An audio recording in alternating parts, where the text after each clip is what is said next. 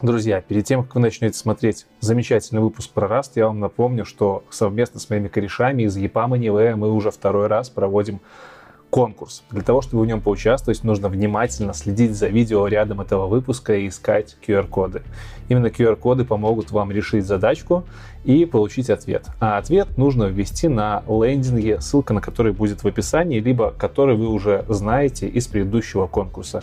Победителей предыдущего конкурса я объявлю завтра в телеграм-канале, так что следите за обновлениями. Победители сегодняшнего конкурса будут объявлены через две недели, также в телеграме. И если вы не в курсе, то EPAM это платформа по удаленному поиску работы, на которой уже нашли свои проекты более тысячи человек. Это ребята уровня middle, senior и выше. Так что если вы из Беларуси, России, Украины, смело переходите по ссылке в описании и пробуйте себя в качестве удаленщика. Все, больше не тяну, погнали смотреть выпуск.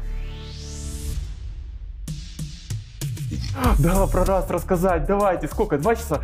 Куда двойной, двойной фри указатели? Нельзя писать ассемблерную вставку, которая цеплялась на прерывание 21 Прошли выходные, я стал партнер разработчик. Ух. Ну, как за выходные. На самом деле больше времени, за неделю. Пытаюсь компилировать свою библиотеку, и она падает. Боже, что опять? Ну, после раза не хочется носить.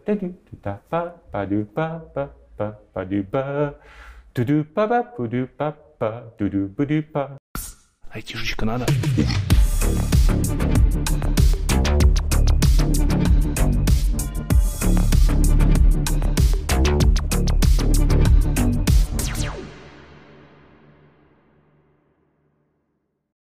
Всем привет! Здравствуйте! Меня зовут Лекс IT Борода, меня так на канале называют. Вообще да. Леша Картыник, если кто-то вдруг не знает. Тебе, Костя. Не знал, да. да. Э, значит, вы на канале IT Борода сейчас, и у нас очередное интервью по языкам программирования. То, что на канале любят, про языки программирования прям послушать, это есть, не дай, дай про языки. Порассказывать, да. послушать. Сегодня да. у нас Раст, и в гостях у меня Костя Степанов. Это я. Кость. Э, не будем ходить вокруг да около, давай сразу. Краткое представление вообще. Чем ты сейчас занимаешься? Кратенько я, себе. Я много чем занимаюсь. Ну, если касается именно айтишечки, сейчас я официально работаю в компании Netcracker. Я как бы сеньор скала backend developer. Вот. Э, начинал я, приходила в компанию, получается, уже два года, почти два года назад я пришел в компанию. Вот, э, в отдел Research and Development. И э, фактически были планы, были большие планы на, этот, на этот отдел.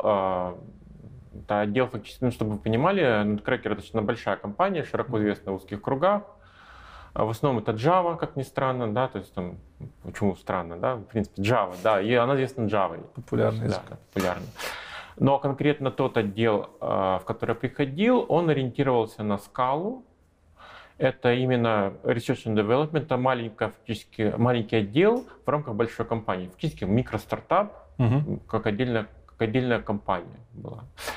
А, и э, этот отдел занимается, ну, занимался, теперь уже занимался, его уже нету, к сожалению, занимался разработкой инновационных технологий. Там у него есть внутреннее название, там как-то я не помню название, но фактически это R&D. Инновационные технологии, в которые смотрят будущее, для, ну, всякие такие, я не, не могу раскрывать там, подробности, к сожалению, да, по определенным причинам. Но за счет того, что мы занимались инновациями, у нас э, была возможность использовать разные технологии, э, какие вот в голову придет. Включая Rust, Haskell и много там разных других вкусных вещей. Я пришел там как скала разработчик э, и достаточно долгое время работал как, как скала. Сейчас немножко перегорел проектом, перешел в другой отдел, занимаюсь немножко другим, больше вещами, связанными с дата, дата-аналитикой. Вот. Но изначально занимался растом. И были, э, занимался скалой, и был, был у нас один проектик на расте небольшой, угу. как компонент вот, решения. Сейчас он заморожен, ну, поскольку отдел переформировался и как бы, там, перепрофилировался продукт слегка. А, фактически из R&D сделали просто продуктовую, продуктовую команду на один отдельный продукт. Вот, я уже этим не занимаюсь, я уже в другом отделе, Но ребята продолжают это все писать на скале. Команда прекрасная, ребята молодцы, но мне просто немножко надоело.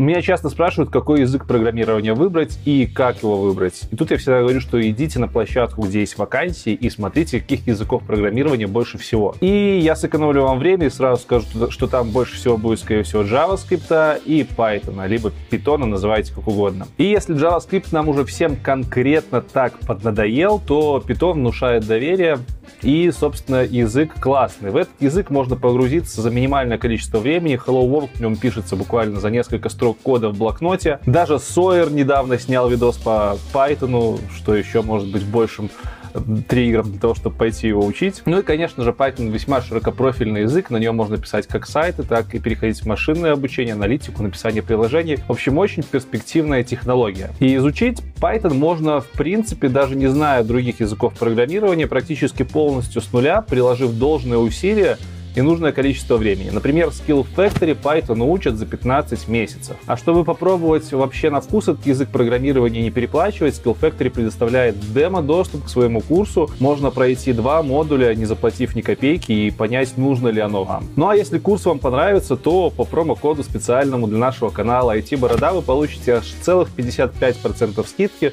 до 10 мая, так что время на подумать есть. Все взвесьте, и если курс вам понравится, обязательно записывайтесь. И да, если вы не знаете, Skill Factory — это школа по изучению языков программирования и айтишных технологий. Ребята уже достаточно давно работают на рынке, обучают студентов, студенты устраиваются на работу. У них есть менторы, у них есть преподаватели, наставники, в общем, все, что нужно для комфортного обучения у Skill Factory имеется. Так что Проходите по ссылке в описании, ознакомливайтесь с курсом по питончику, и если все окей, обязательно записывайтесь. Ну а мы едем дальше.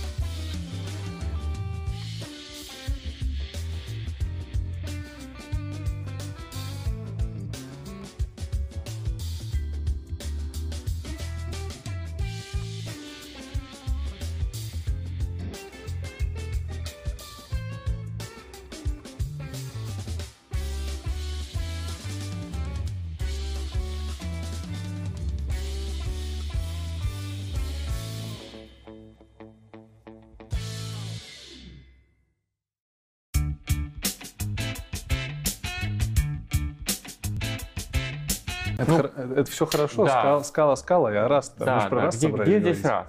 Ну, вообще в команду я приходил, я, я очень, э, я достаточно давно интересуюсь, собственно, самим растом, а, начиная где-то, наверное, с версии 0.6, угу. 0.07 где-то я начал про него То есть это еще до официального релиза? Еще до официального релиза. То есть я помню раз совершенно другой язык, который...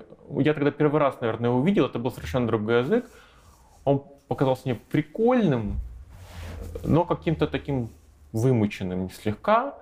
Э, я так чуть-чуть на нем потыкался и как бы подзабил, а потом где-то в году в 2014 я к нему вернулся. Это была уже версия уже предрелизная, и это был уже они близились к релизу, готовились к первому, первой версии. И это был совершенно другой язык, они его полностью перелопатили, полностью переделали, абсолютно, абсолютно поменяли концепцию. И он мне прям вот понравился, я прям увлекся. И начал писать что-то вот для себя, для себя. Mm-hmm. И, в принципе, у меня достаточно долгое время было желание именно начать промышленную разработку на расте, потому что такой человек, я люблю работать с тем, что мне интересно. Я решил попытаться ну, найти работу на расте. Ну, понятно, что тогда работы на расте особо не было.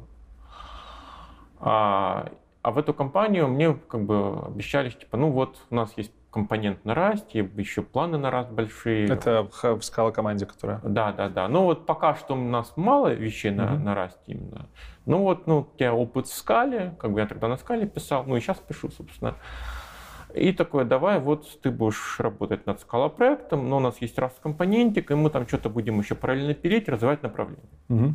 И ты у нас будешь чувак, который будет развивать это направление. Ну, в итоге как бы, с этим немножко не срослось, но это обычное дело, как бы бывает всякое, да, то есть все норм. Команду переформировали, проект перешел полностью на скале, сейчас пишется. И, ну, как бы раз про раз уже разговоров не идет. Эм, соответственно, э, ну вот пока как, как есть. Я продолжаю искать разные варианты, я рассматриваю варианты на Rust, но пока что э, пока что ничего настолько интересного, чтобы меня прям влекло, пока я не нашел. Хорошо, но в целом вот... Э... Ну, то, за что платили деньги, скажем так. Почему тогда может быть, ты предположишь, почему мои подписчики мне написали, что э, вот знают тебя в Расте, в Минском сообществе? А, э, ну, с этим связана такая история, что... Ладно, немножко предыстории про себя, да? Почему, собственно, я обратил внимание на Раст, вообще на какой-то mm-hmm. язык вообще непонятно. Я себя называю таким полиглотом от программирования. Мне очень увлекает изучение языков различных. И за, за свою карьеру я перепробовал много языков. В продакшене там, языков, наверное, 4-5. За свою карьеру, на минуточку, это 17 лет. Да, с, с 2003 года. Да. Ага. Ну, в 2004 году я не закончил универ, в 2003, соответственно, была первая работа на последнем курсе, вот как раз. Угу. Была первая работа, была PHP. А, Темные времена. Да, да, да. Потом был Perl, потом, да, там был Perl, был перловый проект, а, отдельная история. А потом было еще PHP, потом был Python. А что на PHP в то время делать-то можно было? Это четвертый год тогда... Ты знаешь, писали, писали сайты, форумы, соцсети. Тогда интернет уже нормальный был? Я просто, я помню да. интернет с 2009 да, 2008 Да, я, я писал в соцсети, когда еще Фейсбука не было. Офигеть. Да, да была такая соцсеть, ныне неизвестная, я же забыл название. Короче, несколько соцсетей мы писали. Одна была соцсеть, помню, писали для, на PHP для внутреннего пользования, для продажи как платформу, угу. для внутреннего пользования как портал угу. для интернета. Другая соцсеть была а, когда Facebook только начинался, мы писали соцсеть на Python, на фреймворке Pylons, если кто такой помнит еще. Сейчас называется Pyramid, или ага. Pyramid, не знаю, как правильно. Тогда назывался Pylons проект, проект Pylons. Сейчас потом он разросся, стал проектом, это был раньше фреймворк просто. А, и это была такая вот соцсеточка, которую, на которой были большие планы, но она заглохла, и как бы про нее никто не вспоминает. Тогда еще даже по ним понятия такого, наверное, до Фейсбука не было, как соцсети. Было. Было уже? Был уже, ну, ну был, MySpace был. Да. А, MySpace, точно. Еще, точно. MySpace был, с этого все начиналось. Господи. А Одноклассники, MySpace. Одноклассники до Фейсбука появились? По-моему, да. Да ну. По-моему, да. По-моему, да. Потом ВКонтакте был после Одноклассников. Забавно. Надо. Ну, у меня, если что, у меня с датами очень плохо, поэтому я могу где-то врать. Окей, раз мы заговорили тогда за 2004 год, вот. за окончание универа, остановимся да. на мысли про то, что ты полиглот. Да. Просто, чтобы чуть больше погрузить в контекст, давай все-таки пару слов о том, где ты родился. Чуть-чуть. Потому что будут думать, что ты из Минска. Многие я, знают я тебя. Минск. Ты не я, из Минска. Я не из Минска, нет. Где ты родился, где вырос и где учился? Вот. Я я россиянин, у меня до сих пор российское гражданство. Угу. А, ну, у меня вид на жительство, я здесь живу уже много лет живу, уже лет 12, наверное, здесь, если не больше. А, наверное, всему, да, где-то с шестого года я здесь нахожусь. Да сколько лет? Я, я не хочу считать, мне лень. Ну, лет э, много. 15 ну, примерно. Да, ну, 15, может быть. А, вот. А родился я в южном городе Краснодаре. Вот. А, фактически вот выучился там, первая работа у меня была там. А, закончил Кубанский технологический университет. На кого ты учился? По образованию инженер-системотехник. То, то есть разработка плат, вот это вот. Да, да, да, да. То есть по идее должен уметь э, паять. Э, ну паять я умею, но плохо. То есть при, при необходимости могут там пару проводков паять, но не, не больше. Mm-hmm. Там, э, рассчитывать там схемы с транзисторами, подбирать. Вот, вот, по идее это все должен уметь. Но, но нет. Угу. Но как бы я изначально был программистом, как бы я лет 8, наверное, я решил, что хочу быть программистом. 8 лет? Да. Офигеть. А, Ты была... помнишь почему? А? Помнишь почему? Я прочитал книжку. 8 лет 8. по программированию? Да. Ну, не про, про, про компьютер. Что за книжка? А, это очень древняя книжка, а, ее, наверное, никто не помнит, с картинками, с фотографиями, называлась «Мападума». Мападума? Да, машина, помогающая думать. Ну, это такая научно-популярная литература для детей еще советских времен. Слушай, прикольно, надо поискать. А, это очень древняя вещь. Я когда-то ее наход... я в какой-то момент ее нашел, там, год назад где-то я нашел в интернете. Там, ну, это фотокнига с историей для детей угу. про компьютеры, про то, как компьютеры, ну, тогда еще ВМ назывались, а, еще советское время еще, да. Тогда вообще, по-моему, это же даже... Это не то, что на хайпе, это, в принципе, была, наверное, какая-то профессия, про которую думали. Да, это было что-то такое вот далеко, это странные люди, что-то вот на перфокартах, я еще помню перфокарты, кстати. Да, у меня мама приносила с работы перфокарты. А мама в то время уже работала? Она инженер, э, в 30 лет проработала на предприятии, достаточно большом, и это такое большое предприятие, что угу. одно из первых э, автоматизировано было база данных. То есть у них компьютеры появлялись еще, когда у нас я помню, 276 у них появились. Угу. А до этого у них были какие-то советские компьютеры на перфокартах. И она приносила перфокарты пробитые. Вот у нас была стопочка лежала, и я с ними игрался. Вот. Я помню дискетки вот эти пятидюймовые. Еще по пяти, то есть. Пятидюймовые, они такие гибкие, которые uh можно было еще поломать, да. Вот. И там был такой прорезь, нужно было заклеивать ее, чтобы она запечатать при записи. Чтобы не хотел, чтобы да, да. записывала, нужно было заклеить. Заклеить, то есть даже не ползнок перевести, а именно да, заклеить там нужно, там такой конвертик 5 дюймов, сейчас уже никто не знает, что это такое. Я помню, у меня в детстве в лет 5 это были игрушки. Я с ней грузился. Охренеть. У меня был первый компьютер, двойка, 276 процессор, я до сих пор вспоминаю. Я отгрузился до 5-дюймовой дискеты, вот, там DOS еще грузил, mm-hmm. там какой-то там, не помню, какая версия, там третья, может, какая была. Вот. И вот там была прорезь, которую нужно было заклеить, чтобы она, эта DOS случайно не перезаписалась. Дай бог! Вот. Потом были трехдюймовки. Вот. Сейчас трехдюймовки, наверное, только вот я смотрел сквозь них на затмение. Удобно, да? Удобно, кстати, очень удобно. Шторку отодвигаешь, вот ну, такая очень хорошее там покрытие такое очень темное. Сейчас их еще найти, наверное, проблема. Хотя... Сейчас, да, сейчас, наверное, найти проблема. 8 лет ты читаешь э, книгу да. «Машина, помогающая мапа... Мападума». Да, Мападума. Машина, машина, помогающая думать. Ну, детей так придумать. И тебе отложилось, да? Что вот... Мне отложилось, что, о, круто, слушай, классные штуки.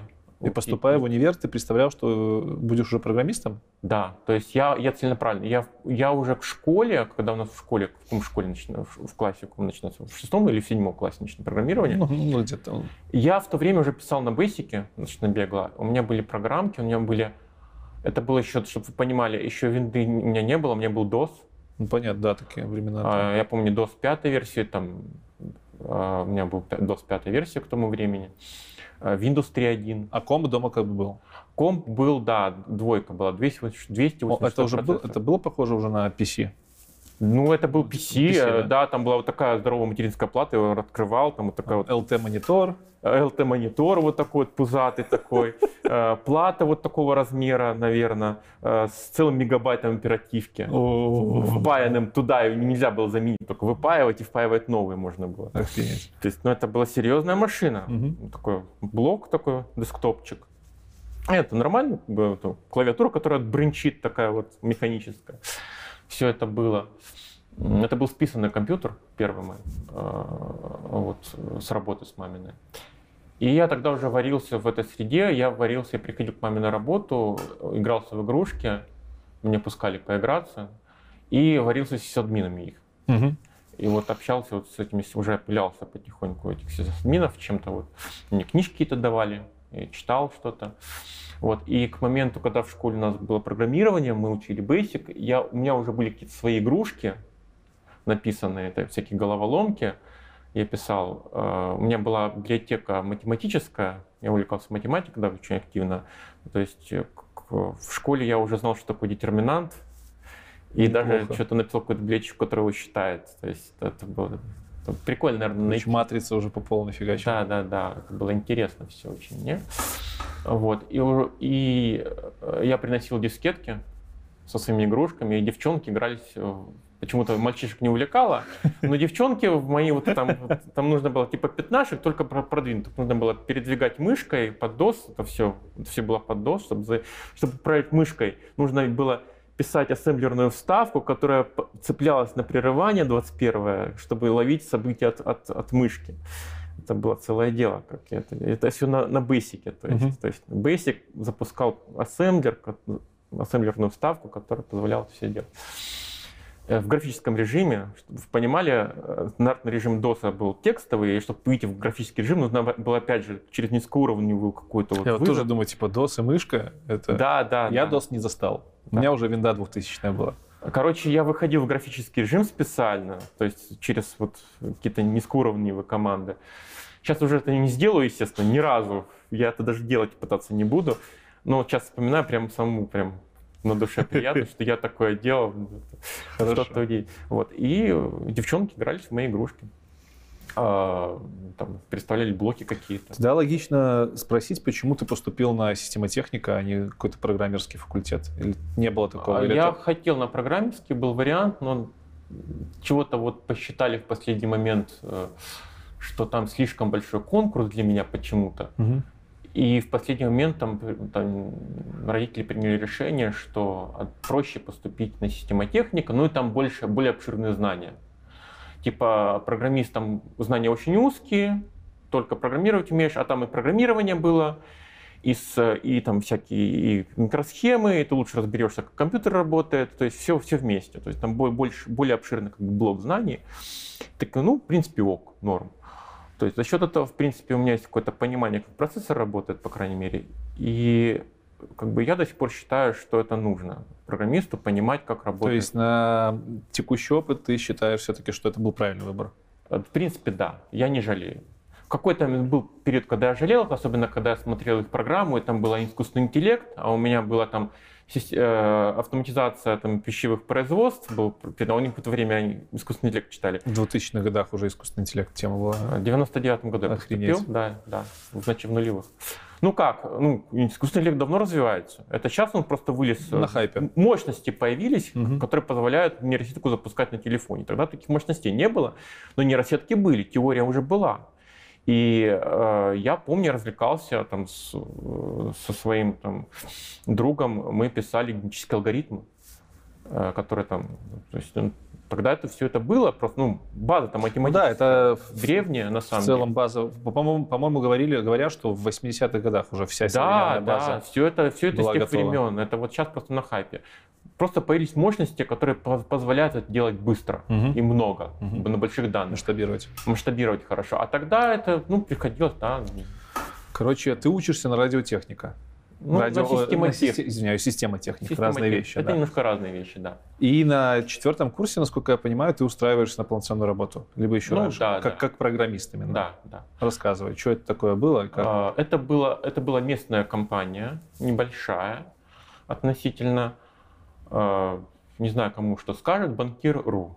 Это форум, а, форум для банкиров, как ни странно, ну, для финансовых работников. Вот. И а, как бы основной офис у нас был в Краснодаре, но очень много было из москвичей там сидело, и вообще достаточно известная, э, на тот момент была достаточно известная тусовка среди финансистов. Угу. Может, может, там и сейчас там она известна, я давно не следил за их как бы, жизнью, ну, сколько времени прошло уже. Они вроде как до сих пор существуют, уже несколько раз сменили дизайн. Я присутствовал, по-моему, первом или втором смене дизайна. То есть я еще помню, то есть э, и я писал у них на PHP, поддерживал сайт, э, поддерживал форум сам, какие-то там что-то чинил, какие-то модули писал. PHP BB, по-моему, движок назывался. Да, PHP, я, я с ним тоже начинал с него. Или, ну, я не помню точно. По-моему, по-моему он. По-моему, был PHP BB. Я могу ошибаться. Там было несколько популярных движков, с которыми Да, я да. разбирался. И это был вот... Это был мой первый коммерческий опыт. Веборд, по-моему, был такой. Это был... Веборд. Ну, Да, да, да, да, что такое было. Я, я не помню уже. Это, я на Мгм. PHP я не пишу очень много лет. Это была ошибка молодости. Не, на самом деле нет. э, Как бы я, я не считаю, вот некоторые считают, что PHP плохой язык. Я не считаю, что PHP... Я вообще не считаю, что плохих языков. Я считаю, плохих языков не существует. ну по- понятно же, что это стереотип такой, потому что это стереотип. да. стереотип. Я порог входа ниже, возможно, больше неквалифицированных специалистов. Да, из-за чисто этого. из-за этого. Чем ниже порог входа, тем больше неквалифицированных людей. Просто из-за этого стереотип такой. На самом деле прекрасный язык. э, Если как бы есть спрос, почему бы на нем не писать? Но ты перешел с него на другой, да? Да. Как быстро и на какой? А, Чтобы было понятно, я параллельно никогда не писал на одном языке. Ну, как бы на одном языке я писал для денег, Мгм. но вообще первый язык, на котором писал, это был Basic, да, в школе, потом был Pascal во время универа, а потом был Perl. Когда я начал увлекаться веб-программированием, я писал, начал писать на Perl. Тогда еще бесплатно. Он тогда популярный очень был. Чуть да, тогда еще PHP. Особо не, на тренде не был, Мгм. только-только зарождался, что-то появлялся, про PHP особо никто не говорил. И я писал, э, это был второй курс, это был 2000, наверное, 2001 год, я писал на Perl для себя, для веба. Первый раз начал писать для веба. Мгм. До этого писал чисто вот десктопные вещи. Тут я написал, меня прям влекли сетевые технологии. На втором курсе я устроился на полставки в ночную смену работать на техподдержку на местного провайдера.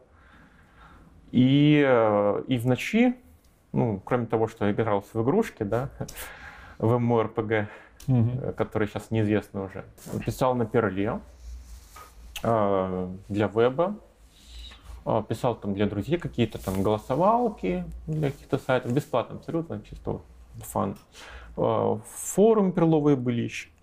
Еще я не знал, что такое база данных, поэтому у меня база данных была в виде текстового файла. Я Ну, парсил тоже база данных. чё. ну да, чего нужно было писать обвязку вокруг нее, чтобы было удобно пользоваться, которая, э, ну это было еще функ- фу- функцион- не функциональное, это было процедурное еще программирование тогда еще, структурное, Мгм. вот. А, На Перле в то время ООП еще не завезли. Потом под- подвезли, но оно специфичное. На Перле есть ООП, но оно очень специфичное. Очень А специфичное. Перл еще вообще жив? Ну, Да, Нет? я до сих пор периодически на нем по- поглядываю. Очень на, на нем веб в основном пишут? Я как-то вообще А, не сталкивался. Ну, изначально он для, для обработки текста, да, и писался. А, так, practical extraction э, re- regular language, да, мгм. для, для этого писался, для обработки текста. Но для веба он пригодился, и, в принципе, да, в основном, наверное, для веба под ним Понятно. Вот. Ну и в целом скриптовый язык хороший. Э, Именно вот всякие скрипты, которые вот работают с, с- с Linux, с, ну, с- со всякими обработкой таких вещей. Да? И в принципе, да, я достаточно долгое время писал для, например, для себя, а на PHP просто нашлась работа. Ну, типа... То есть я- для, для себя на PHP ты особо не писал? Ну, была попытка сделать свой фреймворк. Ну, к- стадии ра- развития PHP программ- проработчика. Написать свой, свой форум, Ага. Э, ну, сейчас это соцсеть, да, написать свою соцсеть. Тогда это соцсети не было, были форумы. Было- я писал свой форум, я писал свой фреймворк MVC, Мгм. полностью там обвязочку красивую. Пытался даже раскрутить немножко. Но понял, что для того, чтобы раскручивать, нужно столько же усилий прикладывать, сколько программировать. Я решил, что мне, мне этого не, Не я к хватит. этому не готов, я, на меня, э, мне, меня на это не хватит Ага. и, э, и забил. Сначала забил на раскрутку, потом забил на фреймворк, потому что ну, никто не пользуется. Я свой сайт на нем написал, ну как бы больше никому не нужен. Ну, Как бы и зачем. Вот.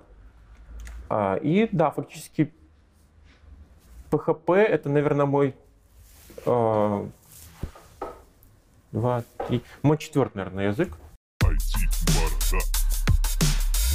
Я постоянно глядел на какие-то языки. То есть параллельно с PHP, ну, естественно, JavaScript рядышком, там и HTML, CSS, все это, все это рядом. Веб-программист, куда же без этого. А, параллельно я смотрел на Python, параллельно смотрел на, ну, на Perl писал для себя, естественно, поглядывал на Ruby. А, вот это вот все, мне все было интересно. И ходил по, ходил по собеседованию, тут мне предлагают, слушай, чувак, ну, ты вроде крутой, ты там свои фреймворки какие-то писал на PHP, прикольно вроде, круто. Мы так пообщались нормально. Вот. И он такой э, человек, с которым я собеседовался, а, начальник отдела, да, Мгм. а, Вот, говорит такой. Но у нас, правда, проект не на PHP, а на Python. А не хочет ли попробовать Python? Ну, что, буква одна и та же. Да, в принципе, все на P, как бы разницы особо, наверное, нету. Это такой, ну, я ну, поверхностно его видел так издали, да, то есть представлял, что там такое. Э, сильно не вникал, но представлял. Ну, почему бы и нет? Ну, говорит, ну вот там сколько, когда ты придешь? Ну, говорю, ну, через пару недель там отработаю, приду. А, ну вот, посмотришь на Python немножко и придешь, будешь работать. Не вопрос. Вечеру, вечерком, вечерком в пятницу открываю там этот Python. А, там, ну, какой вы там фреймворк, там, ну, мы на Python пишем. Хорошо, открываю там фреймворк, читаю документацию официальную. Я, кстати, по учебникам никогда не учился, поэтому спросить, какой учебник, это Вопрос... Но официальная дока сразу, значит, с английским все норм было? Да, да, да. Угу. Официальная дока с английский меня сами. Я его с детства учу. Угу. Спасибо маме. Она меня впихала во все курсы, которые только можно, поэтому с английским никогда проблем не было.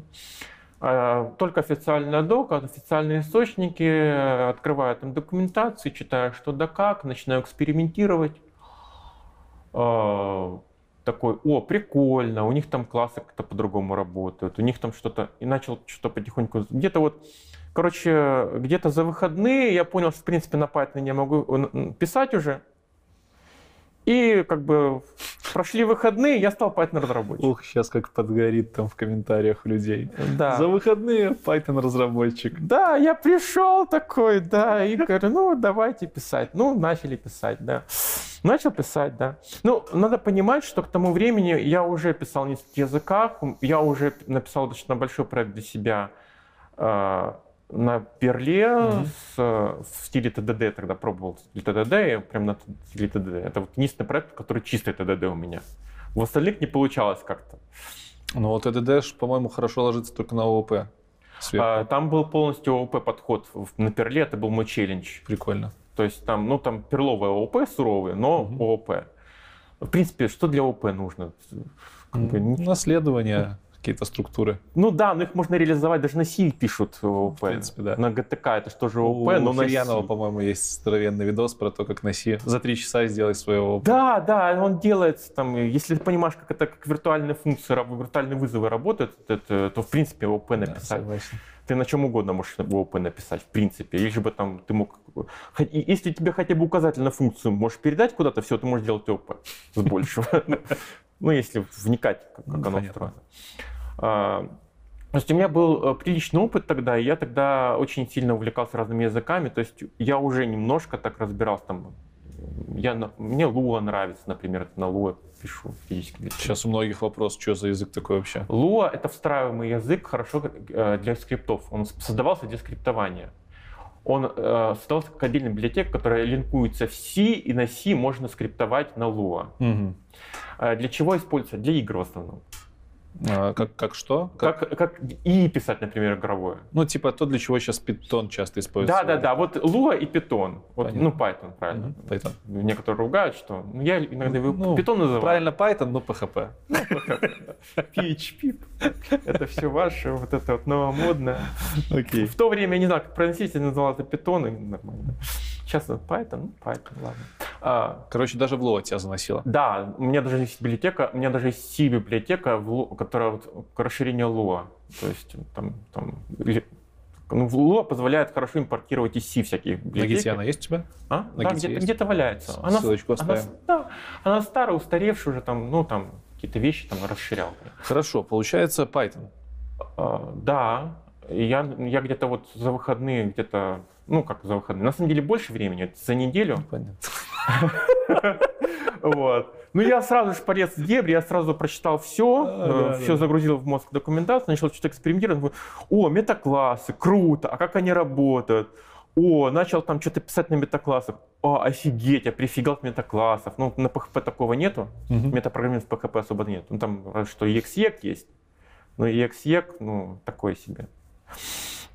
А там прям вот можно это все прям на лету классы менять, вот, да, вот мэнки патчинг. Ну, короче, я, мне понравился язык. А, И так очень быстро там что-то поэкспериментировал, там вник, э, ну, начал писать на нем активно. И вот, э, да, с какого-то момента начал писать на, на Python. Сколько ты на нем примерно так фигачил? А, По времени, ну вот на одно, в одной компании в первой я пришел года, наверное, полтора-два, наверное. Потом еще устроился в следующую компанию, пришел тоже на Python. Еще года два, может, два с половиной. А, Ну, нехило так получается. Да, получилось, если так считать, то прилично. Как тебя в скалу туда вынесло? Это другое. Это была третья компания, в которую я пришел, на на разработчик. Это просто это нетипичная история. Зачастую разработчики остаются в своем стеке очень долго. Я там, ну, я до .NET работаю с самого начала своего осознанного Это программирования. Но у меня большая платформа широкая, она позволяет дофига всего пробовать. Ну, Python тоже широко пропробовал, но, но мне скучно, мне нравится изучать новые языки. Мгм. А, Параллельно с, с Python начал пробовать Haskell, например. Я такой увлекся в тот момент еще... Haskell, он функциональный полностью? Да, он полностью чисто функциональный. Я увлекся в, FP, Мгм. начал пытаться в Python какой-то FP впихивать хорошо. Там, слава богу, есть лямбда-функции в Python. Они, правда, э, пишутся через ключевое слово лямбда, оно длинное, поэтому, и оно там только одно выражение может быть, поэтому некоторые там все человек генераторы пишут, чтобы в одно выражение Мгм. это уложиться в лямбда-функцию. Там свои приколы плане. Просто у автора Python есть определенная идиосинкразия по поводу э, функциональщины, поэтому он немножко в то время еще слегка сопротивлялся. Мгм. И все функции, которые привносили в Python, функциональные типа map, fold, они были принесены сторонними чуваками, которые типа пришли из FP немножко и такие, ну Понятно. мы хотим такое же, ну они такие, может не надо, ну может надо, и как-то привносили потихоньку. А Haskell меня увлек, потому что чистый язык, А, и Erlang, Haskell, вот это все. Пытался в Erlang слегка. А, Erlang мне не очень зашел, но на акторы прикольная штука. У Акторы нас же интервью как раз выйдет после интервью с Ирлангом. Люди уже будут знать, что это такое. Да, да, да. Э, Кстати, вот чтобы вы понимали, в скале и ну, в Java, наверное, тоже сейчас есть понятие вот ак- ак- акторы, да, актор фреймворки всякие. Может быть, и на C-Sharp что-то похожее, если я не в курсе. Я Не на. C-Sharp не пишу. Я C-Sharp видел издалека. Я... На Java писал? Да, Ну да, вот это та же самая штука, абсолютно один в один. Ну, понятно. Ну, как я, я издали видел C-Sharp, я, я читал Мгм. про него, ну, я, мне, мне интересны языки, поэтому. Ну, Окей. Вот. И я увлекался вот тогда FP, я увлекался Haskell для себя, что в стол писал чуть-чуть, чуть-чуть. И пришел там, это была третья моя работа, я пришел на, как Python-разработчик, писать проект на Django, сайтик писать, веб, все дела. Вот, ну, что-то пишу, пишу, что-то мне надоедает, я перегораю в очередной раз. Это моя обычная история. И начинаю там, как, мне видеть, что как особо работы для меня особо и не было тогда, ну, то есть закончились какие-то задачи, а новый брать мне особо не хотелось. На меня так посмотрели и говорят, ну слушай, ну в нашем отделе тебе делать, судя по всему, нечего, тебе не интересно. А у нас есть соседний отдел, а они пишут CRM-ку для обработки данных, ну, для, для ну, внутреннюю CRM-ку на скале. Мгм. А ты вроде чувак умный, ты вроде как э, в функциональщину, в и Мгм. что-то же про Haskell что-то рассказывал кому-то. А это вот скала она рядом, пойди к ним в соседнюю команду, пособеседуйся. Мгм. Я такой, не вопрос. Прихожу в соседнюю команду, общаемся с ними. Я такие, ну круто. А, Ну, я такой, скалу вообще, ну, как бы, скалу не знаю. Вообще, первый раз вижу. Ну, по- по- по- почитал доку. Э, до Адерского, честно, не, не дочитал. Я до сих пор не дочитал Адерского, ребята. Я сказал разработчик уже сколько лет. Немножко стыдно, наверное. Сейчас тоже в комментах прилетит, наверняка. Ну, что- От него. Да, от Адерского.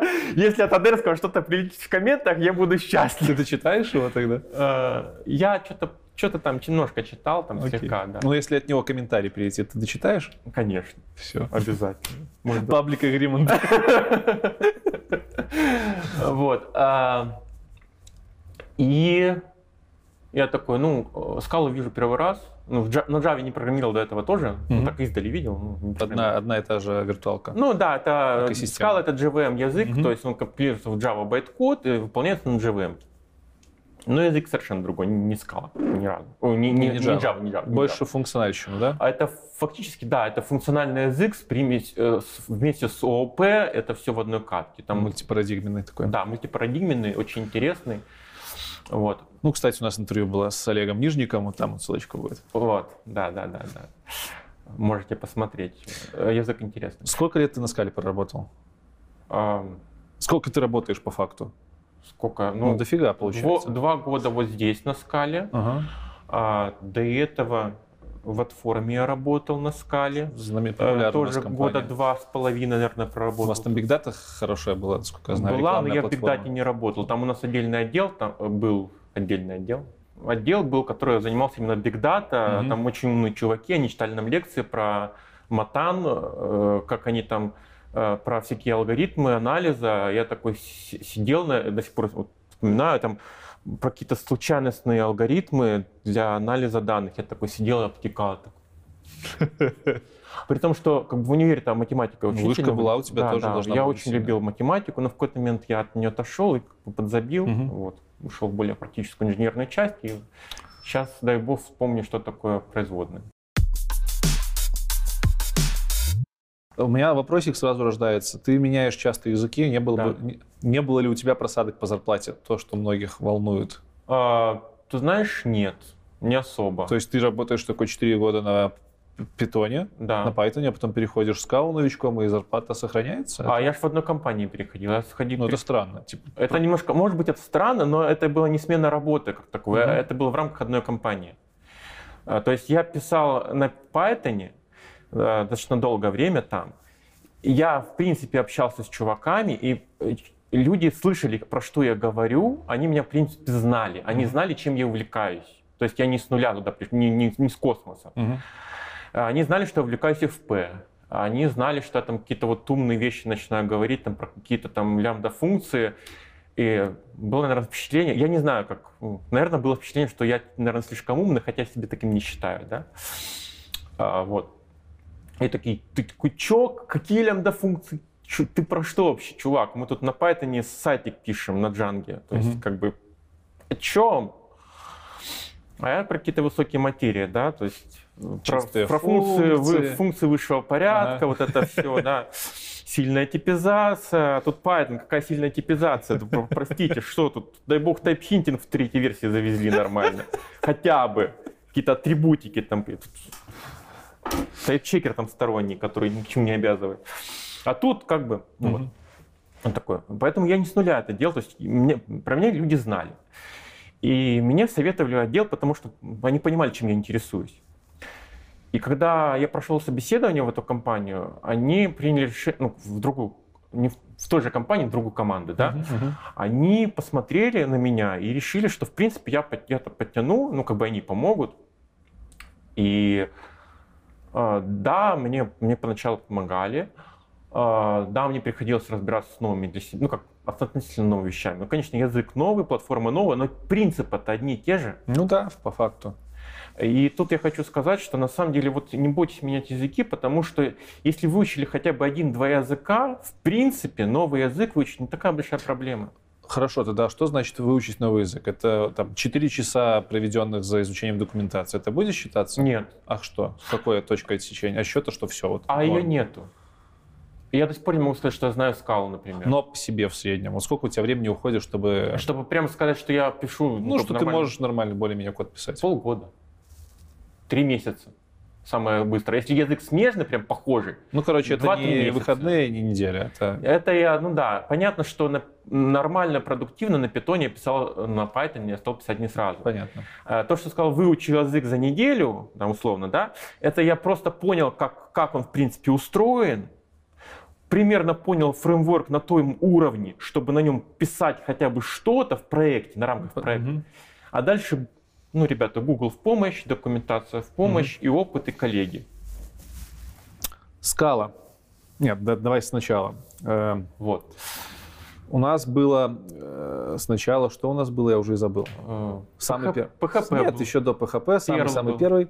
Был Perl, э, был Basic, Basic, э, Pascal. Pascal, Perl, Perl, PH- PHP, PHP, да. Python, Scala, Да, Rust.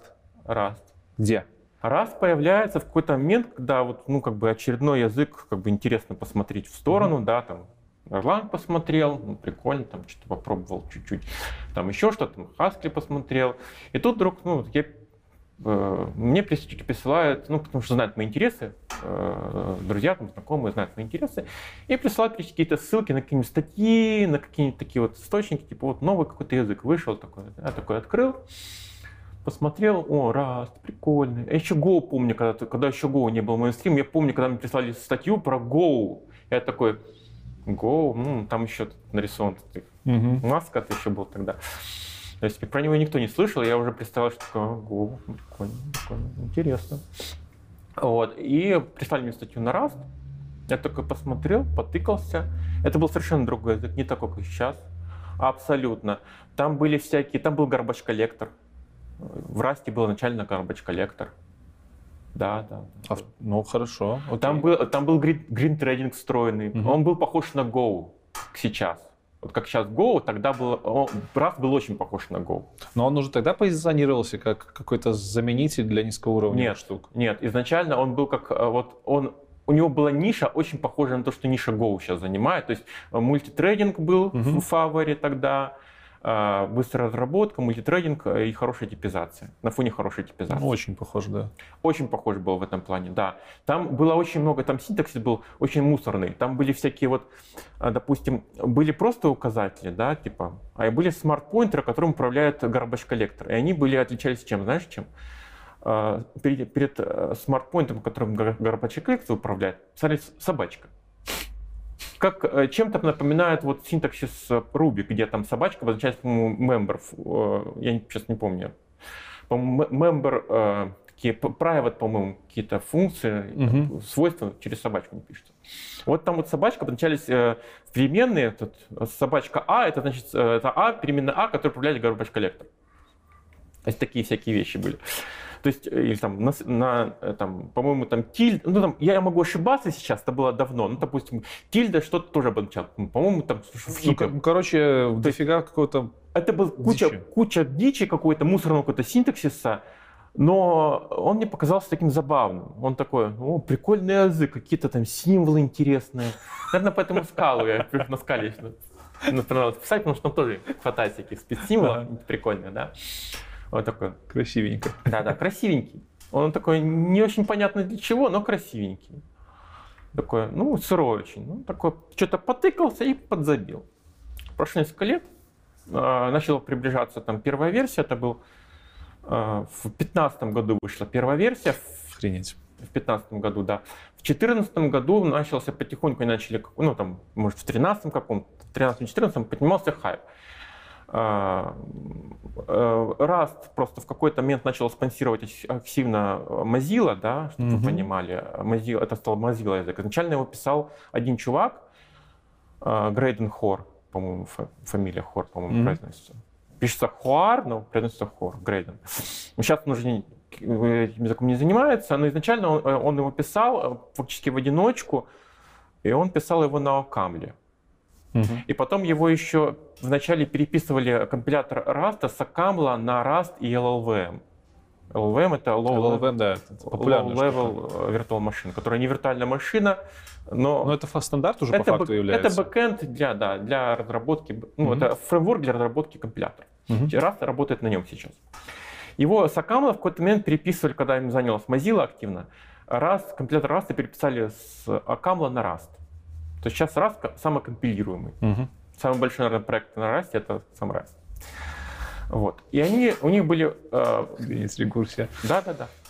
Там очень прикольная система сборки с нуля. То есть там нужно было, там нужно, в принципе, есть, в теоретически, если взять версии Rust там с 0.1 до текущей, их можно, чтобы каждая следующая версия пересобиралась следующую. Это башню выносит. Как может язык быть написан на самом себе? Вот То есть так. как ты новые фичи, которые еще в языке нету, Каждая следующая версия, каждая следующая версия Rust компилируется предыдущей версией Rust. Как mm-hmm. матрешка. Ага, то есть новые фичи появляются, и в следующей версии компилятора они будут да. работать. Окей, прикольно. Да, там, там целая система, как это стабилизи... целая система стабилизации фич, там на фича-гейтах все основано. Угу. А, то есть ты должен, если новая фича, она сначала выходит э, в nightly версии, которая ночная, еженочная сборка, потом она выходит в бета-версии, угу. и только когда она обкатку прошла, она выходит в стабильной версии. А до того, э, чтобы пробовать новую фичу, нужно поставить nightly версию угу. и специальным флагом компилятора в коде включить эту, эту, эту фичу конкретную через feature gate. Если, причем, что если эта фича не, оказывается не востребована, ее просто удалят ее, не пустят дальше в стабильную версию. Так, вот такое тоже случалось. Вот. Мы плавно перешли в историю Rust а. Да. Это наша следующая да, тема разговора. Это было логично. Прежде чем закончить, прежде чем перейти полностью в Раст, хочу еще один да. вопрос задать, такой немножко каверзный, относящийся к твоему опыту программирования. Да, да. У многих, я думаю, возникнет вопрос, как так получилось, что ты попробовал столько языков, пришел в итоге к Расту, не попробовав плюсы. Потому а что, сказал, что я не попробовал? Да, вот расскажи. Потому что ну, сейчас Rust я... позиционируют многие как какой-то заменитель плюсов. Я писал, ну, на плюсах, на чистых, наверное, на продакшене, на C, на плюсах я почти не писал никогда. Угу. Нет, был у меня опыт программирования на C. Я на C писал э, плагины, ну, библиотеки, экстеншены. Экстеншены для PHP, для ускорения определенных действий. Там нужно было, допустим, быстро парсить XML. -ки очень быстрый проект, нужно было там анализировать много данных и в XML. И я писал экстеншн для PHP на C. А для DOS ты на Basic фигачил? Ну, для DOS на Basic с ассемблерными вставками. С ассемблерными вставками? Да, То на машинном коде. Получается, ты То писал есть... на ассемблере, на Basic, да. а C как-то проскочил. Это... Ну, C, C он... Нет, C, C я понимаю, C я читаю. Угу. Ну, я, в принципе, читаю практически любой язык, да, потому что у меня большой багаж, я понимаю, даже вот C-Sharp не дать, вот я читал C-Sharp на исходнике, у нас был, проект, у нас был в форуме проект отдельно на C-Sharp, я, в принципе, их читал. Я даже пытался, по-моему, на, на, этот, на, на .NET Core писать mm-hmm. что-то немножко. Экспериментировал. То есть я представляю... А BrainFuck прочитаешь? А? BrainFuck прочитаешь? Ну, это будет челлендж.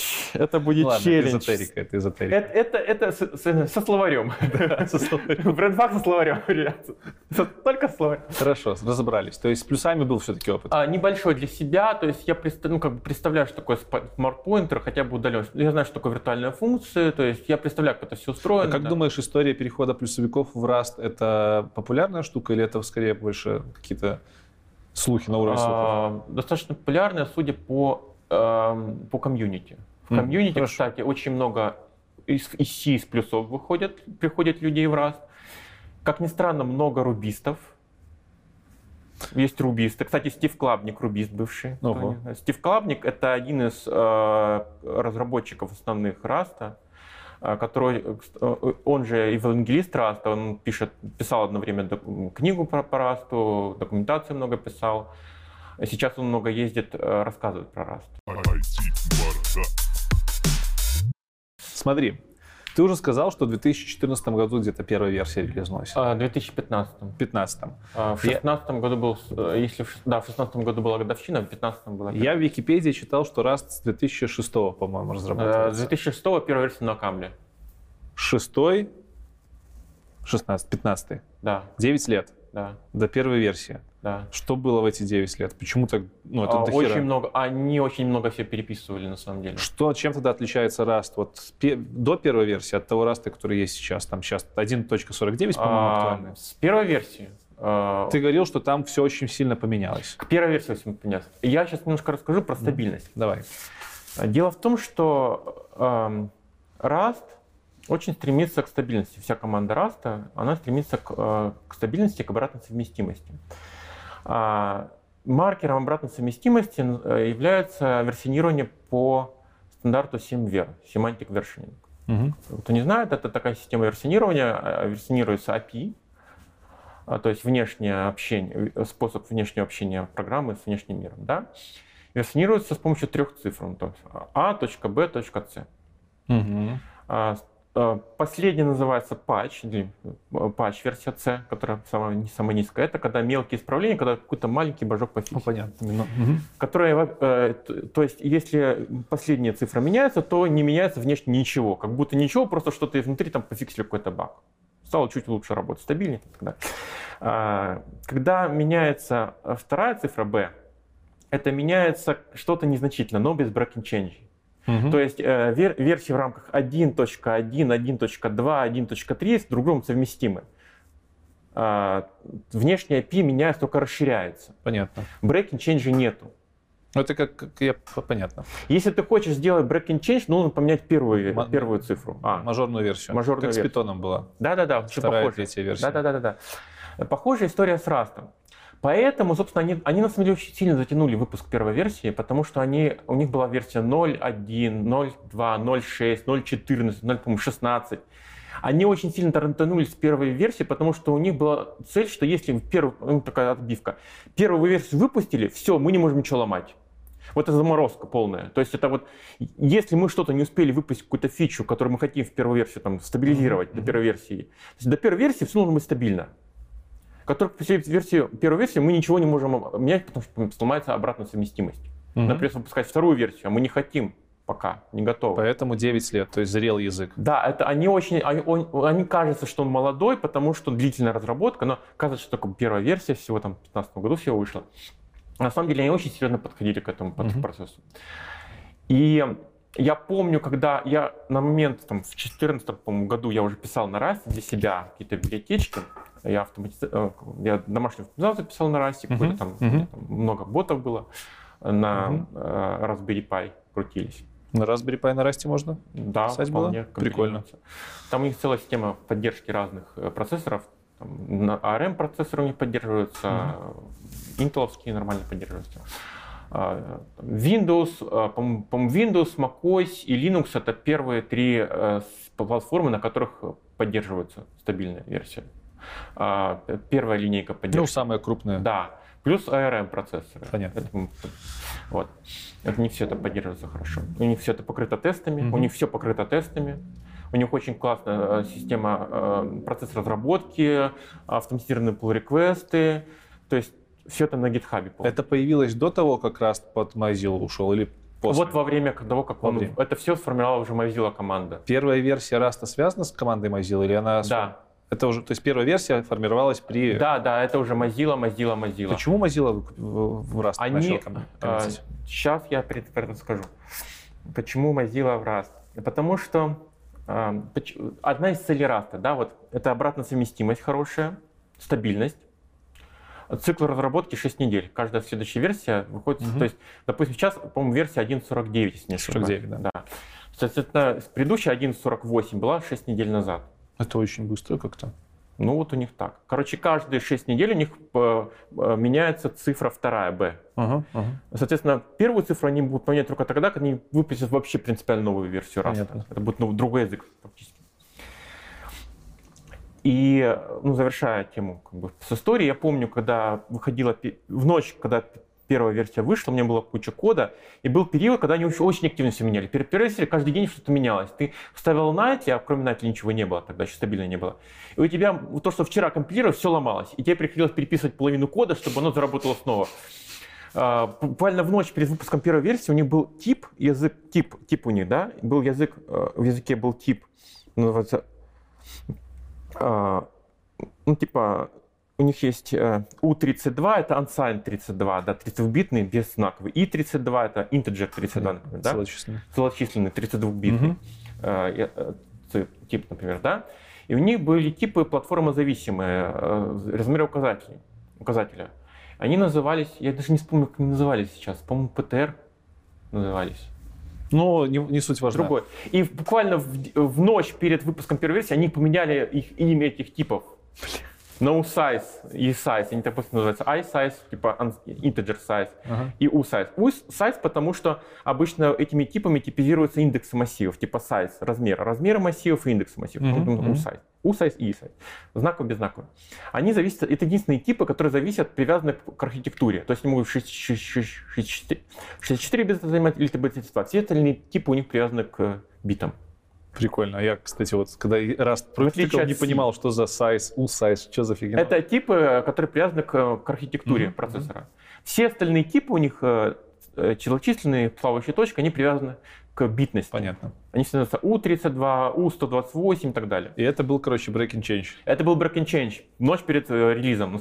И я вспомню, как я поднимаю версию Rust, пытаюсь компилировать свою библиотеку, и она падает. Я такой, Боже, что опять? Они же, вы же все стабилизировали, вы же первую версию пускать. Опять? Это был шок очередной. Я переписался в очередной раз. Но после этого все было как бы... Они, Чуть, они держат, держат слово, да. И после этого вот э, почему, почему раз, собственно, почему раз? Почему Mozilla в Rust? Почему Mozilla в Rust? А, Си устарел. Сейчас на меня полетят камни, какашки. Си, разве Си может устареть? А, что устарел есть? морально. Mm-hmm. Поинтеры. Ошибка, миллион долларов э, error, mm-hmm. mistake, да? Нул поинтеры. Стра- а, плавающая, не, не сильно сильная система типизации.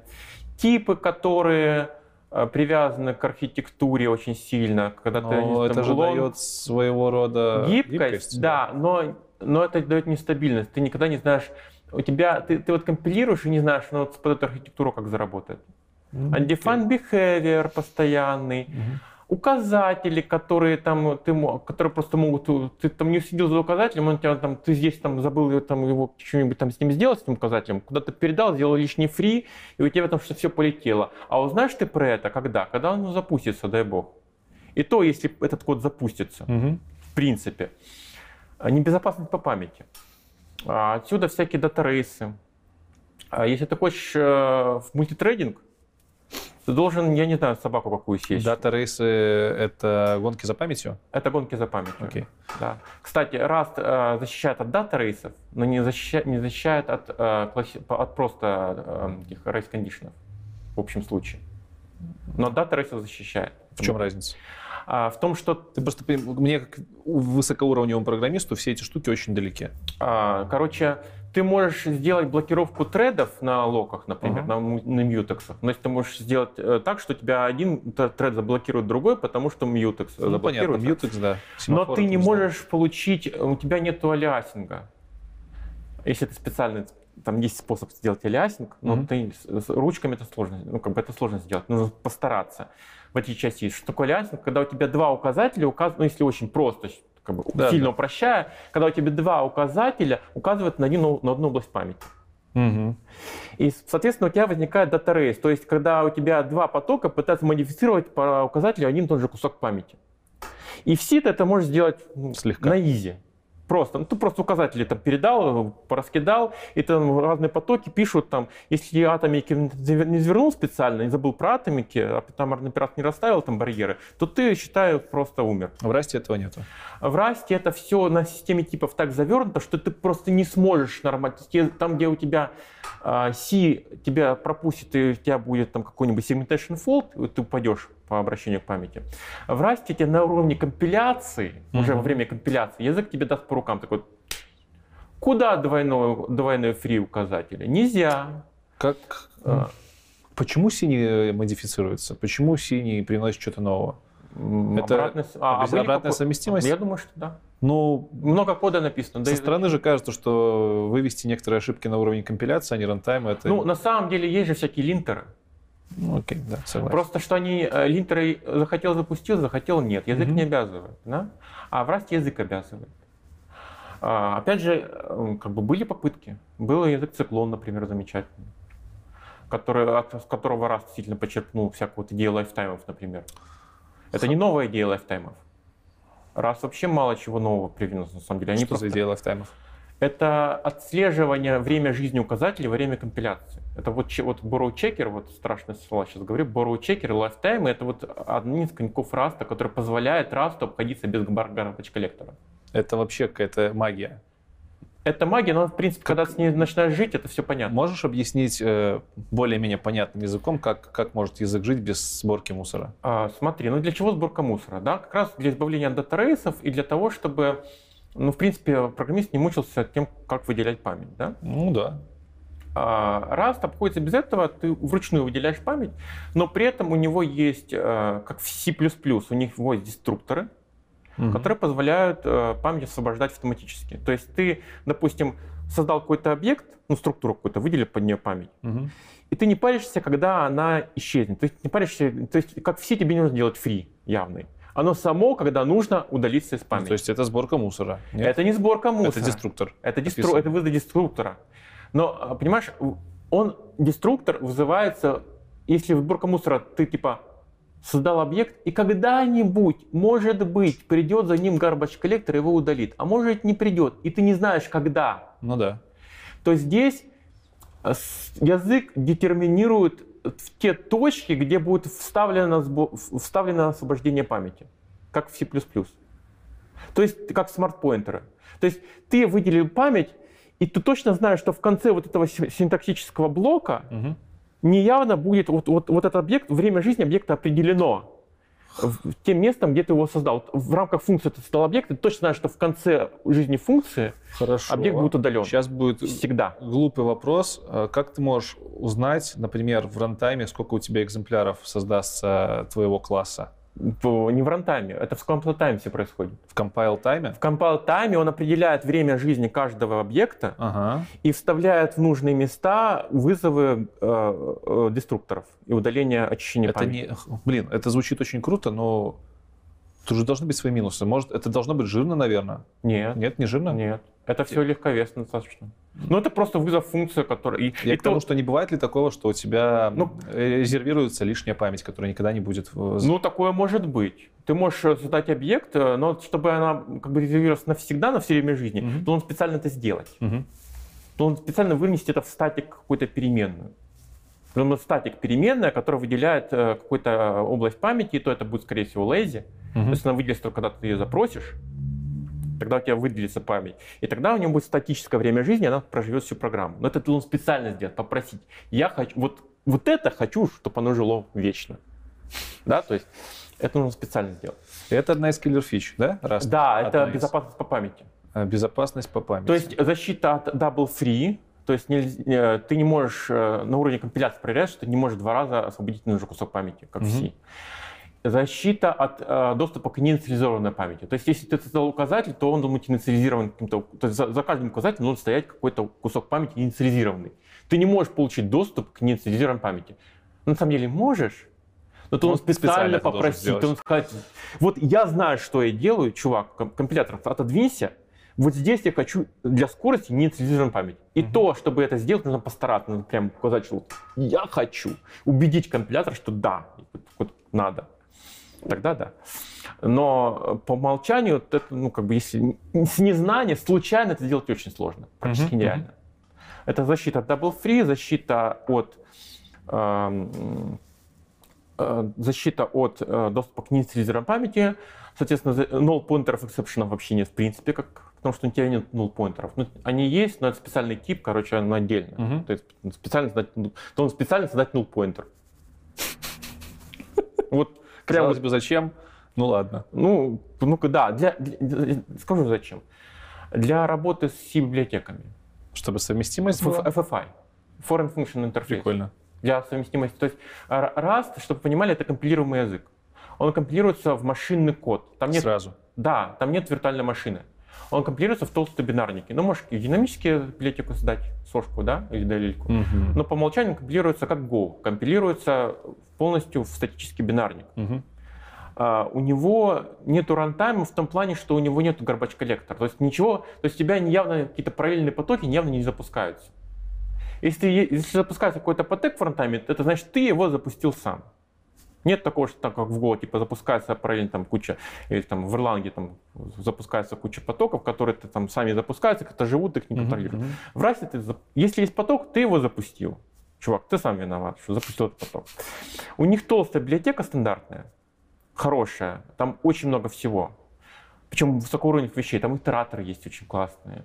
Там есть, кстати, FP очень классный. Там... Я документацию, когда смотрел, я офигел, на самом деле. Там, там дофи... очень там все хоро... есть. Там вроде как... Та, там очень... Сам язык компактный, но стандартная библиотека очень широкая, очень такая угу. жирная, хорошая. Э, и некоторые называют ее runtime ом. Но это такой runtime, что, ну, то есть, если ты вызвал функцию, ну, ты ее явно вызвал. Мгм. Чувак, ну ты ее вызвал. Это не такая, что случайно. Для меня runtime это что-то на фоне запустилось, то, что сам не запускал. Такого нету. Если запустил Полный контроль. полный контроль над памятью. Если ты выделяешь перемену, ты ее выделил. Ты, если ты выделил в этом блоке синтаксическом, ты точно знаешь, что в конце этого блока переменная освободится. Там память освободится, точно знаешь. А, В этом плане вот, а, работа с ресурсами так работает, например. То есть, если что такое ресурс с точки зрения раста? Это просто какой-то тип обертка над ресурсом. То есть ты создаешь не сокет, ты создаешь интерфейс к этому сокету, как видите, ну типа вот объект Мгм. класса сокет, условно, да. То есть, ну, ну, а классов там нету, условно, там есть Имплементация. структуры. Структуры, да. Там структуры. есть. Структура имплементации. Да. Структура имплементации, какие-то функции над структурами. Ты создаешь какую-то структурку, выделяешь под нее память на стеке по умолчанию. Ты можешь на хипе, опять же, ты можешь по умолчанию все, все выделяется на стеке. Если ты хочешь что-то на хип переместить, он явно переместить на хип. Мгм. То есть нет, а, а, лишних аллокаций нету. Если есть аллокация, она очевидна, и ты ее сам сделал. в- Сам дурак, если что. сам дурак, ты сделал аллокацию, да, Мгм. если захотел. Ну как дурак, Ну, ну, если с ней что-то там не так пошло из-за нее, это, ты, это ты с- явно... И опять же, все не- очень импрессивно. опять же, если ты залоцировал что-то в хипе, то все равно этот смарт-поинтер отследить, когда он закончит время жизни этого спаунпорта, он, он, он прожил сколько нужно ему, он освободит память на хипе. Мгм. Ты не должен сделать фри сам. Он сам сделает фри за тебя. Причем этот вызов на фри вызов ставит компилятор во время компиляции, не garbage коллектор. Все детерминировано в этом плане. И у них есть защита, вот фича, которая позволяет мультитрейнинг писать очень легко. А, Я как говорил, нету алиасинга по Мгм. умолчанию, да? То есть, э, если у тебя есть два указателя, то тебе очень сложно убедить компилятор, чтобы они указывали на одну и ту же область памяти. Точнее, можно, но тогда ты один указатель заблокирует другой. То есть, если есть область памяти, допустим, указатель shared pointer, например, да, на, на кусок памяти, ты можешь его э, скопировать в другой shared pointer, они будут указывать на один область памяти. Но ты не можешь его поменять. Мгм. То есть ты можешь читать, то есть у тебя много, может быть, указателей на область памяти, которые читают оттуда, но ты не можешь чего- чего-то туда записать. Но если ты хотя, но ты можешь попросить, а теперь вот на этой области памяти Это указатель, как-то который... называлось, по-моему, когда все, все читают, один только может там... Да, да, да, вот Что-то какая-то ну, парадигма это такая. называется уник- уникальный указатель, по-моему, в C++, в плюсах, наверное, уник поинтер есть, и share поинтер называется в других языках, насколько я помню. Ну, еще называют там локи всякие, read-write lock, например. да. Read самое популярное. Да. Но этот read-write lock ре- реализован на уровне компилятора. Мгм. Компилятор следит, чтобы такое, такая шняга не проходила. Да, и компилятор Rust это написано на Rust. Да. А И он следит за всеми указателями. Хорошо. И если ты, да, я закончу мысль. Если ты сделал указатель mutable, который позволяет менять область памяти, то все обращение по другим указателям, которые чита- позволяют читать, становится невалидным. То есть пока у тебя есть хотя бы mutable, хотя бы один указатель, который позволяет менять область памяти, компилятор запретит что-то читать оттуда, пока ты этот указатель не освободишь. Вот закончил время жизни указателя, который пишет, тогда ты можешь читать оттуда. Понимаешь, да? Да, с точки зрения кода, как тебе понять, когда указатель, когда А заканчивается там есть ключевое слово мут, и, Ну, mut, да, э, и mut там у тебя есть понятно. лексическая область видимости. То есть А, у тебя всё, вот есть блок, окей, понятно. понимаешь, что это время жизни Мгм, указателя это вот мгм. этот кусок. Это, кстати, э, одна из причин вот этой вот, блин, ошибки, которая мне постоянно падала. Borrow, что-то там. Borrow checker, да. вот. Бля. Это ошибка новичка. А, как она? Я Да, просто... да. Там, там я сейчас пытался... Пока не понимаешь, как да, это работает. я пытался это в терминах э, э, плюсовиков рассказывать, там, с уровнем. На самом деле там есть специальная терминология, там есть borrow checker, заимствование, есть понятие заимствования и владения. Это более сложное понятие, заимствование и владение. То есть э, блок кода может владеть переменной, Мгм. И он, есть, владеет, значит, отвечает за то, чтобы освободить память. То есть пока ты в области видимости этого блока, то... То этот э, кусок валидный, Мгм. точно валидный. И есть заимствование. То есть пока у тебя кто-то владеет, ты можешь делать заимствование. То есть э, э, да- давать кому-то указатель. То есть блок кода, который владеет этим куском памяти, может давать указатель на этот кусок другим чувакам, другим кодом. И пока и компилятор гарантирует, что все указатели на этот кусок не переживут время жизни этого, этого куска. Это удобно. Да. И это, это, это называется borrow checker. То есть, э, то есть э, провер- проверка заимствования. И это позволяет языку а, обходиться без garbage collector а, собственно. Офигенно. Да. А использование mut, mut, mut ключевое слово, мутабельности. Mut, mut, mut, да. Это вообще популярная штука? Ну, то есть я как чувак, который пришел из э, C-Sharp, я такой, блин, что, нельзя устанавливать э, несколько значений одной и той же перемены, нельзя написать x равно x плюс 1? Да ну нахер, давай писать везде mut ы, чтобы примерно... А, ну, э, вообще нет. Ну, как бы, оно это неправильно, правильно? Это неправильно. То есть ты при, пытаешься притянуть какую-то свою парадигму, да, да, да. Скорее всего, ты делаешь, что если ты везде пишешь мут по умолчанию, то это неправильно. Угу. Что ты делаешь не так. А, мут очень, очень точечный. Это такая, вот, знаешь, тут, а вот здесь я хочу что-то сделать. Что э, это обычно либо оптимизация какая-то, угу. либо ну, тебе реально нужно что либо, либо билдинг объекта. То есть когда ты билдуешь объект, тебе есть необходимость его модифицировать. Как только ты объект сбилдовал, в принципе, его модифицировать не нужно. Ты просто э, либо, э, либо владение этим объектом передаешь, чтобы кто-то с ним что-то делал, либо указатели шаришь. И опять же, у тебя не может быть больше, чем одного мутабельного указателя на этот объект. Да? Ну, то есть, на самом деле может, но это должен специально... Осознанно, это, осознанно. это делается осознанно через специальный тип обертки. Cell называется тип, cell. Да. Внутренняя мутабельность называется. Interior mutability. Когда ты Э, говоришь компилятору, чувак, вот этот тип, вот этот вот, мы его заворачиваем, мы говорим, в compile time е не проверяй, чтобы вот это условие было. Вот э, указатель не проверяй в compile time е. Но в runtime е оно будет проверяться. Бля, фигня в том, что я Cell использовал, потому что думал, ну как так? Да. А это, оказывается, такая штука, с которой нужно вообще осторожно. Да-да-да. Э, у села что? Ты фактически с Cell ом ты переносишь обязанность угу. borrow checker а с compile time а на, на runtime. Соответственно, э, ты теряешь, ты, э, ты теряешь возможность проверить валидность кода при компиляции, но проверка это переносится на, на Ну, то есть, если свалится, то свалится. Да, ага. но при этом рантайм станет работать чуть медленнее с этим типом. Угу. Ну, потому что нужно проверки, всякие гарды делать, проверки, понятно, да, понятно. тебе. То есть, соответственно, ты, у тебя начинает работать медленнее код, но зато ты не паришься по поводу мутабильности. Так, ну это мы нормально сразу окунулись, короче, в технические да, там, детали. Да, там много всего. А, давай роллбэкнемся чуть назад и про язык поговорим с точки зрения парадигмы. Э, Rust это функциональный язык, это язык... Э, это, это сложный вопрос. Э, процедурный. А, ну, а с другой стороны, там что-то типа ООП есть, а, а может это императивная штука. Это парад... мультипарадигмный, мультипарадигмный. мультипарадигмный язык. Ага.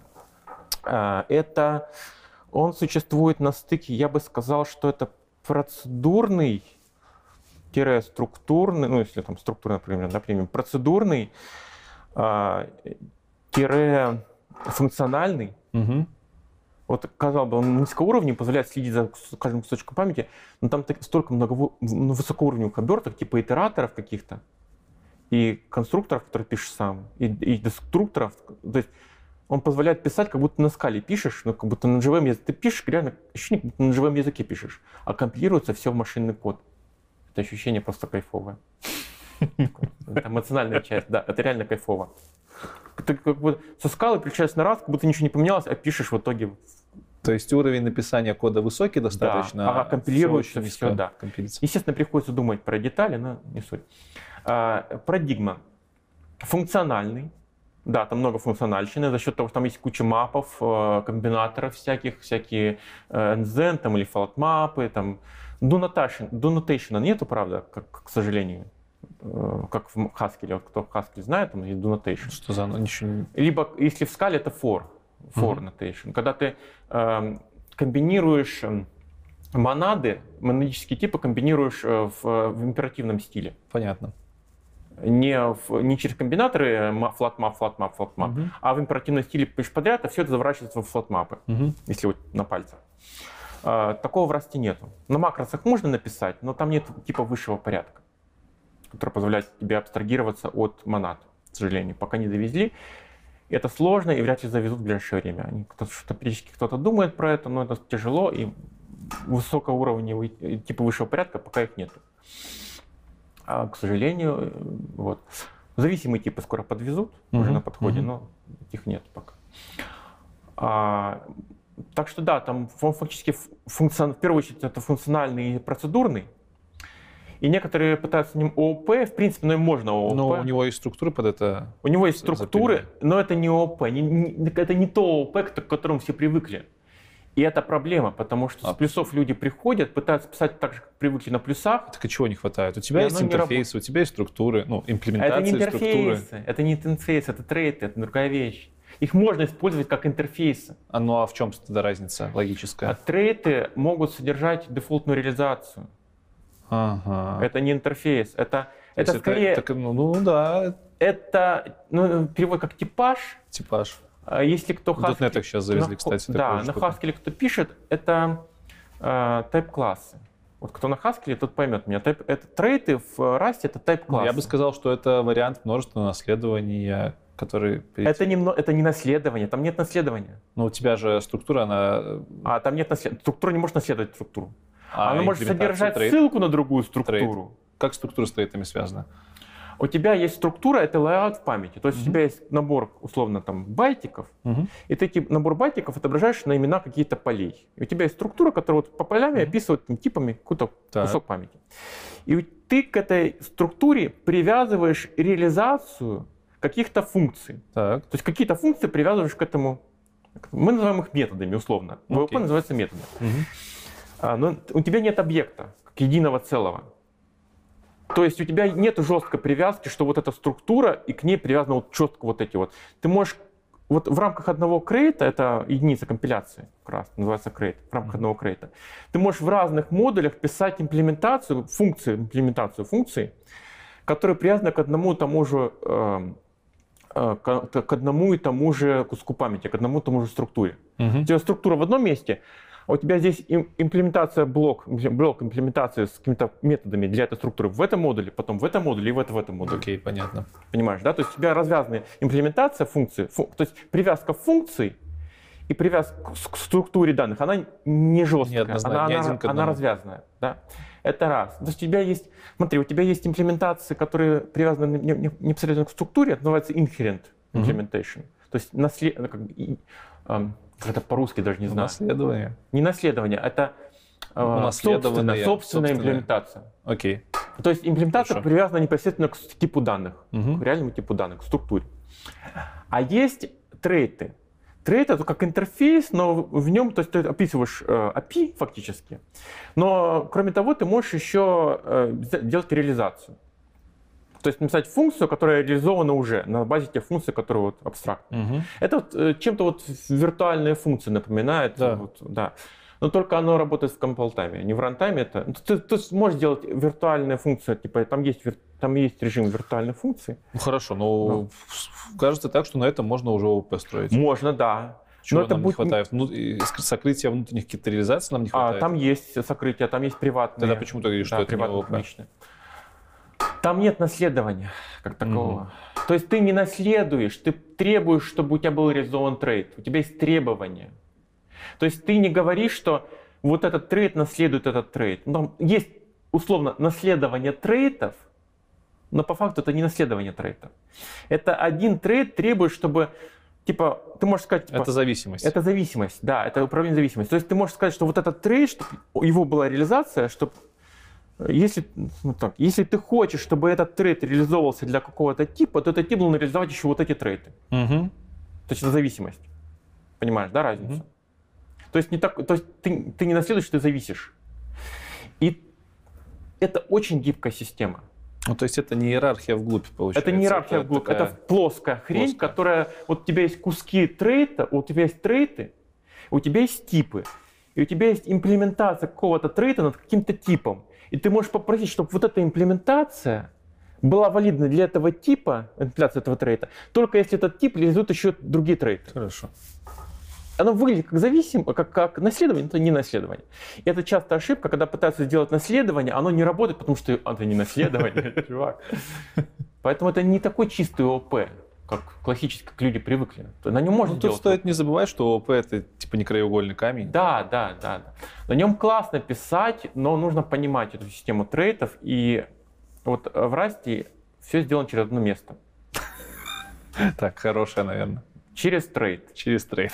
через вот практически вот э, перекрытие операторов, пе- overloading через trait. То есть, допустим, есть trait add, ты его реализуешь, тебя э, тип поддерживает операцию плюс. Мгм. Easy. Э, Итераторы через trait. Там, не знаю, там Dependency injection. Через трейты ты реализуешь все. Там, ну, там trait object есть понятие более глубокое. Причем, что самое кайфовое, что эти все реализации, они мономорфизируются. То есть во время компиляции у тебя нет... Есть, ты можешь попросить создать вер, таблицу виртуальной функции, как в C, как в плюсах. Но по умолчанию у тебя все реализации становятся плоскими. Во время компиляции все вот эти вот все стилизации трейдов, они разворачиваются в плоскую структуру и статический вызов. Угу. То есть у тебя динамический вызов, если ты хочешь сделать динамический вызов, ты явно придумаешь здесь, вот здесь хочу динамический вызов с индиректом, как виртуальная функция. Но по умолчанию у тебя все вот эти штуки, они превращаются в статический вызов. У тебя нет э, оверхеда на, на динамические вызовы по умолчанию. То есть э, ты не платишь за то, что не просишь. То есть компьютер сам тебе разворачивает все, все в статические вызовы. Это одна из причин, почему раз настолько шустрый? Да. Он, он как C. В он этом плане C. он как C, он как, как плюсы. То есть у, него, у них такая же парадигма, как в C, в том плане, что такая идея, как в C, типа ты не платишь за то, что не используешь. У них даже стандартную библиотеку можно отключить. И писать embedded без стандартной библиотеки. Почему embedded можно писать на Rust? И ядро можно писать на Rust. Потому что ты можешь явно отключить. А я не хочу стандартную библиотеку. Вставляешь просто синтаксис и пишешь. Просто синтаксис пишешь пустой вообще. И пишешь просто вот на, как, на, как на си на голом. Забавно. Прям к железу. Ты можешь... Есть проекты, которые пишут для фана. А ассемблер с Rust нормально совместим? Есть ассемблерные вставки. На макросах там специально есть макрос ASM, внутренне mm встроенный в язык. Ты пишешь ASM и пишешь ассемблер. Хорошо. А, пройдемся потому что мы не упомянули. Может быть, это было вскользь упомянуто, я не понял, но тем не менее. Вот Давай. Э, в Википедии, я по Википедии читал да. еще пару раз, написано я про афинные типы. Что Афин... это такое? Э, это из теории типов хрень. Если на пальцах, то это тип, который ты можешь использовать максимум один, да, да, максимум один раз. Нисколько, либо один, там, по-моему, так. Либо нисколько, либо один раз. Что за, как это понимать? Вот. Это про систему владения про систему владения, про то, что мы говорили. Да, то, что ты э, можешь использовать, вот ты создал какой-то, э, выделил память, ты можешь использовать только в рамках вот с того куска, где ты, ну, либо ты по ссылке. Угу. Но по ссылке использование ограничено. То есть, например, по ссылке ты не можешь удалить объект из памяти. Только, потому что, только читать. Только, да, только читать, либо модифицировать. Но если ты модифицируешь, Читать. если модифицирующий указатель, то читать ты не можешь другими угу, указателями. Угу. Понимаешь, да? Да. Соответственно, как лог действует, только во время компиляции проверяемый лог. А, то есть использует только тот, кто владеет полностью. Он может, он может удалить имеет право удалить. В этом плане финный тип. Почему так нельзя было написать на Википедии? Там вообще, там вообще нет такой статьи даже. Финные типы. Там ссылка. Э, Она тип... есть э, в английской, по-моему, Википедии. А, ну, возможно. Но это термин из теории типов. Там есть еще линейный Это тип. больше уже математика, наверное. Это, да? это скорее ближе к высшей математике. Ну, на пальцах это тип, который вот, вот это, это про владение. Если вот красную применять, это про владение. В процессе разработки на расте ты, наверное, не загоняешься. Потому... Я про это не загоняюсь. Okay. Я просто, у меня в голове, понимаешь, в какой-то момент у тебя бурочекер поселяется в голову, угу. и ты на автопилоте отслеживаешь все. То есть у тебя в, с опытом у тебя ошибок borrow checker а становится все okay. меньше и меньше. Кстати, это вот side effect от, от пользования растом. Если ты пишешь на расте по фану, ты становишься лучшим программистом на плюсах и на C. Ух ты. Потому что ты, у тебя поселяется в голове borrow checker, ты начинаешь понимать, как работает указатель на более глубоком уровне. Ага. Безопасно. И ты начинаешь отслеживать, где какой указатель кем владеет, и даже когда ты переходишь на C, бурочекер никуда не исчезает, ты, ты лучше начинаешь понимать, что здесь нужно освободить. Это интуитивно возникает это. Получается, для тех, кто боится указателей, можно попробовать пописать на расте. Пописать на расте, может, даже не захочется вернуться на. На самом деле. Хорошо. У тебя появляется это понимание, потому что тебя пару раз э, компилятор ударит по рукам, и ты поймешь, что так нельзя. Начнешь писать лучше. Э, когда я тыкал Rust, тыкал, когда я пробовал Rust, да. Э, во-первых, да не во-первых.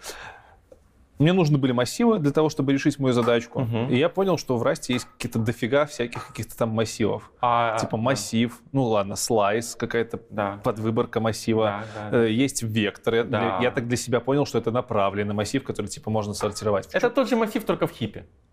Ага. Который динамически выделяется, динамический массив. Почему в стандартной Фронтально. библиотеке я могу отсортировать вектор, но не могу отсортировать обычный массив? А, ну, можешь, только тебе нужно мутабельный. Мутабельный, и, да? Да. Именно поэтому. Да, поэтому да. стандарт, потому что там хип, а там стек. Да.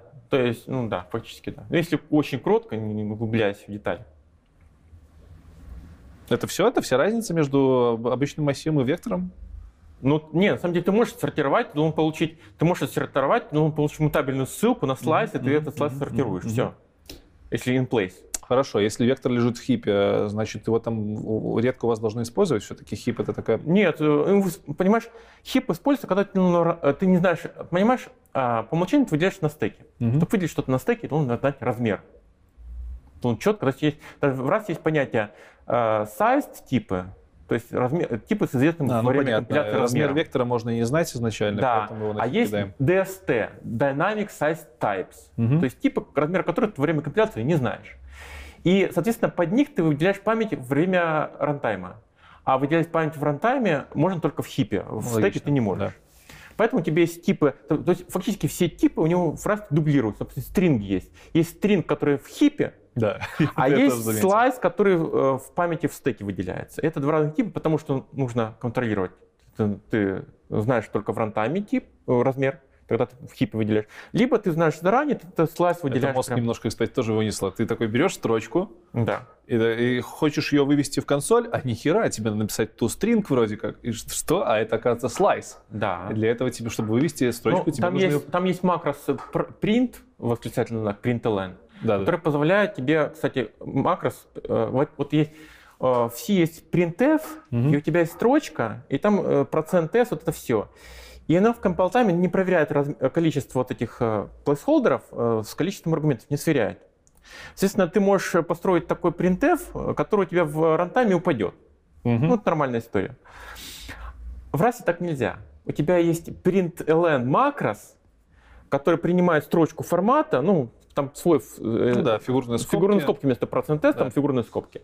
И какое-то количество аргументов, которые ты плейсхолдер. И, и во время компиляции он проверяет, что у тебя правильные типы, которые подставляются, могут запечататься, и количество этих скобок плейсхолдеров совпадает с количеством то аргументов. То есть типы проверяются количество Да, то есть Но ты это не... же логично, так должно работать. Да, то есть ты не можешь написать такой printf, который у тебя пойдет в рантайме. Понятно. То есть если ты скомпилировался, то он тебе println сработает. Слушай, ну это же это большой косяк сишки. Вот даже вот эта вот мелочь, получается, если да. ее вдруг когда-то да. исправят, то куча проектов да. просто сляжет нахер да. еще на этапе компиляции. По поэтому после раза не хочется носить. Охренеть. Вообще не хочется ни разу. Можно, но не хочется. Так, хорошо, значит, внутренности можно долго разговаривать. Я думаю, для того, чтобы люди погуглили, что-то поискали, будет достаточно. Давай вынырнем на более высокоуровневые вещи, Давай. более такие приближенные к жизни. Угу. Мы не говорили вообще про то, где Rust применяется. И я смотрел на сайт, сайте, ага. там четыре направления было. Ага. Это была э, консольная разработка, embedded разработка, разработка под cloud и под network. И, да, и, про, и WASM. И WASM. Это новая. WASM я... Это новая хрень. Да. Это новая, да? Это новая достаточно. Но, э, да. То есть, если первые три штуки понятны, это низкоуровневые да. достаточно вещи, то WASM это WebAssembly, это да, конкуренция да. с JavaScript где-то даже. Ну, где-то да. Чуть-чуть, и, чуть-чуть. Это больше маркетинг или реально на расте Нет, а, да, можно. Я пробовал для себя пробовал писать э, сайтик на, на полностью. У меня есть проектик экспериментальный, я вообще пока не укладывал. А, там полностью весь бэкэнд и фронтенд на расте. И фронтенд даже? Ну, да, там есть фреймворк U называется. Охренеть. Y, E, W, U, который позволяет тебе на расте писать, там у них своя обвязка, свой инструментарий. У них классный инструментарий, кстати. Про это отдельно можно лекцию читать про инструментарий на расте. Там инфраструктура, инфраструктура у них просто... У них там свой пэкэджер, карго, который позволяет библиотеке да, Cargo. Да. Я, я тоже, это меня, меня очень порадовал Rust. Я на винде думал, буду очень долго с ним геморроиться. Нет, Нет я запустил VSL Windows Subsystem Full да. Linux. Две команды. И установка все. Rust, установка Cargo. и Cargo. Все. У тебя стоит все. Ну, раз про Cargo заговорили, давай рассказывай, да, что это за штука. Это... А Cargo это... И сборщик, и пакетный и менеджер, это, это сборщик, э, как Make. Это пакетный менеджер. А, ну, это основные функции. Плюс его можно, можно расширять, то есть можно свои команды для карго писать, mm-hmm. расширение, которое позволяет стрип делать бинарников, либо там, ну, как-то размещать их, какой-то препроцессинг какой-то делать, то есть ну, можно свои расширения для карго писать. Фактически это make плюс э, пакетный менеджер. Как сделать, чтобы твой, твоя сборочка какая-нибудь появилась в карго? А, есть репозитории официальные, Crates.io называется. Mm-hmm. Ну, Crate, еще раз повторю, Crate это э, это как библиотека. То есть это единица компиляции. То есть минимальная единица компиляции в Rust это крейт. Один крейт может зависеть от других крейтов. Это как bin, например, вот если в Java брать, это ну, похоже на bin чем-то. Угу. а, идеология. То есть у тебя есть какой-то, ты пишешь create, любой проект это create, библиотека это create, бинарник это create, выполнимый файл, да, это все create. И у тебя create зависит от других крейтов. Мгм. Соответственно, карго собирает крейты. Почему карго? Ну, типа груз, типа он ящики грузит. Ну, как руку. А Вот. И, соответственно, эти крейты публикуются в репозитории crates.io. А, соответственно, ящики .io, да? И их там очень много. Я не знаю, сколько там, там уже, может, за миллион переварило. Ну, тут, там их очень много. Люди очень активно пишут там. А, Правда, большинство версий 0 что-то там, еще полустабильных, но прилично и стабильных уже Мгм. вещей появляются. Вот. И э, фактически ты вот берешь репозиторий и туда себе забираешь. Ты что делаешь? Ты заводишь аккаунт. Фактически ты заводишь аккаунт на GitHub и через GitHub логинишься на Crates.io. Мгм. А, Получаешь оттуда API-ключ. А, В командной строке вводишь там cargo, логин, вот этот вот ключик. Он его там в конфиге прописывает внутренне, внутри себя. И после этого ты можешь делать, ты завел, там, cargo new написал, он тебе создал свой проект сразу под гитом. То есть пишешь new, и у тебя, допустим, готовый, готовый шаблон проекта, допустим, библиотечный. Уже с э, библиотекой, там, lib-файл там уже готовый, да? Hello World такой. Уже, уже готовый Hello World. Уже и со структурой сразу. Уже со структурой каталогов, уже у тебя есть эм, файл э, к cargo toml, э, в котором все пакеты, которым, зависимости. которым описывают это как метафайл такой, Мгм. мета, метаинформацию, там метод, метод JSON какой-нибудь, там, аналог какой-нибудь, да. То есть метаинформация о пакете. И ты там просто пишешь уже, там уже, допустим, если у тебя библиотека, у тебя там сразу пример теста есть, Hello World для теста, тесты встроены в язык. Строй- тесты То есть встро- это не отдельные библиотеки, это? Это часть языка. Ты можешь э, просто вот писать тесты, прям вот, вот тут написал функцию, рядом тест написал специальным маркером, типа это тест. А можно сначала тест, а потом функцию? Можешь, пожалуйста. TDD можно прям. Да, прям прям херачишь TDD. Прикольно. Прям вообще. Ты запускаешь тест, там, э, карго, карго тест пишешь, он тебе запускает тест и говорит, типа, все валится, ты пишешь дальше. Напишет, о, даже бенчмарки есть. Микробенчмарки встроены в язык. Правда, пока они нестабильные, нужно включать там через Nightly, через э, флаг. Но они тоже есть, бенчмарки.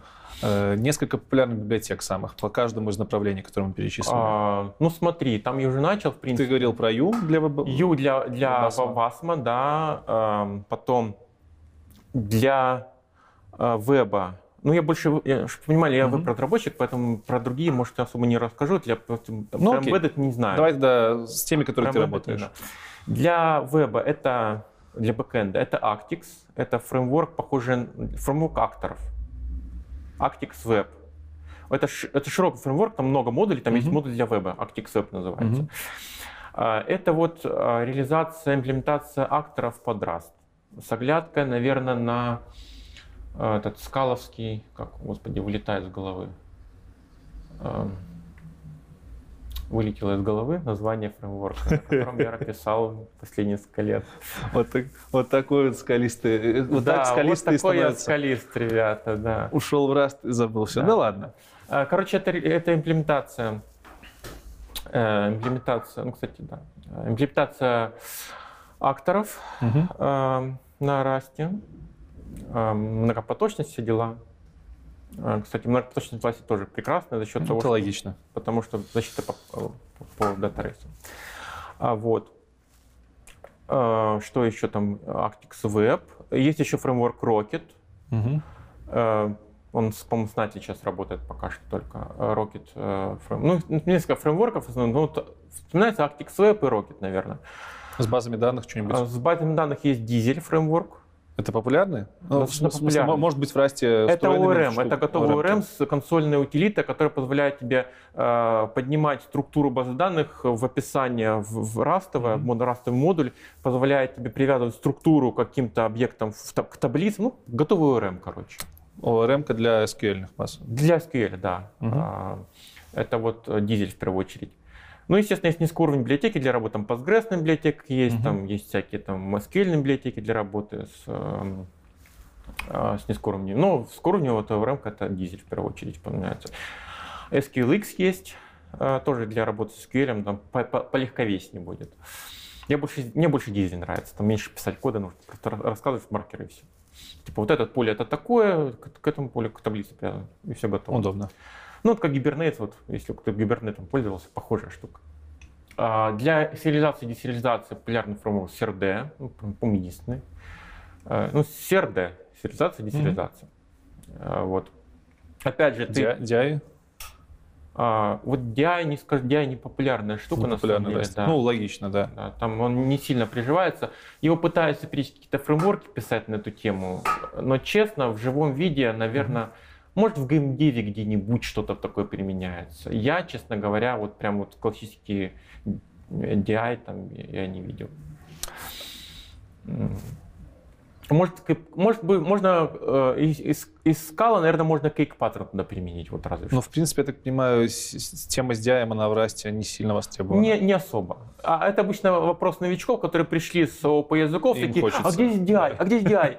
Я такой, Да, DI? Где DI, Ты где чё? солиды, вы что? Такой, ты чё? Паттерны чё, мне, как?» пожалуйста. Там пару месяцев писал, уже ему DI не нужен, в принципе.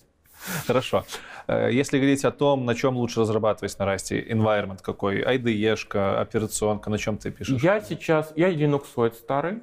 А, Я уже много ли много лет на Linux. с- с- с- я, я помню слакварь, когда я на дискетах ее ставил. У меня чемодан дискеток был. Какой ты дистрибутив используешь? А сейчас, а, сейчас Arch, Arch Linux у меня. Ну, прикольно. Да, немножко Debian было, но мне Arch Linux больше понравился. А Я люблю ручками поковыряться. Но не столько хардкорно, чтобы Debian, э, чтобы, чтобы генту ставить. Генту я не силил, поэтому Arch. А, но на, на винде тоже пробовал.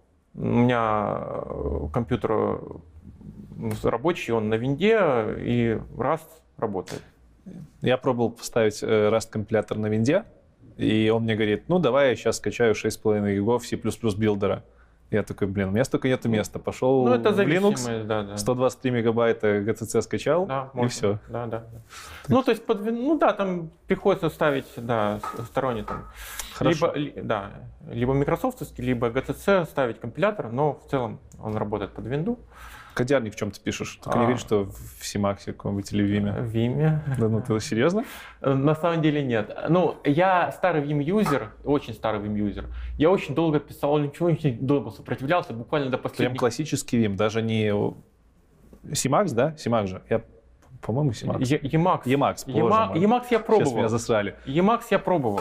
Нет? мне не, не зашел. Вроде же как тот же Vim, только чуть Не, не, не, это не Vim, это совершенно разные вселенные. Это вот вечный холивар Emacs против Vim. Это вот можно вот поставить два чувака, один Вимер, другой Emaxер, и просто запасти попкорном и на несколько часов просто развлекаться, как они друг друга поливают говно. Хорошо. Ну а ты в итоге к чему пришел?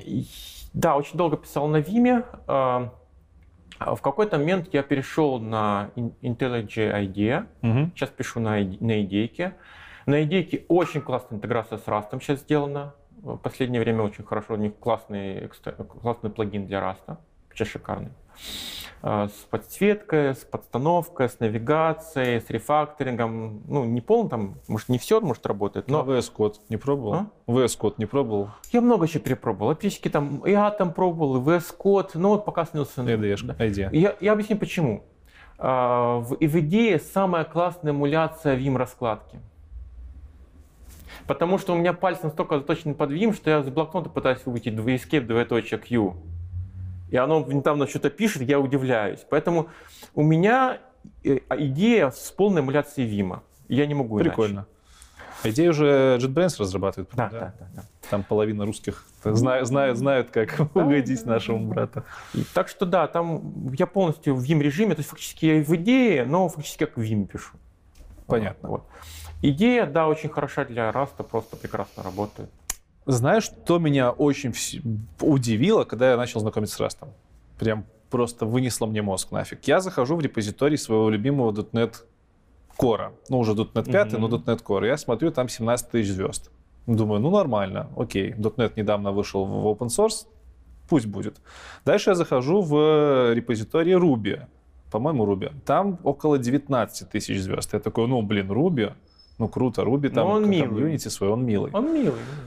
А потом я куда-то заходил, какой-то популярный нынче язык. По-моему, в Kotlin. Короче, я полазил по всем репозиториям, и там, ну, 20, Мгм, ну, 30 мгм. тысяч звезд, ну, 10.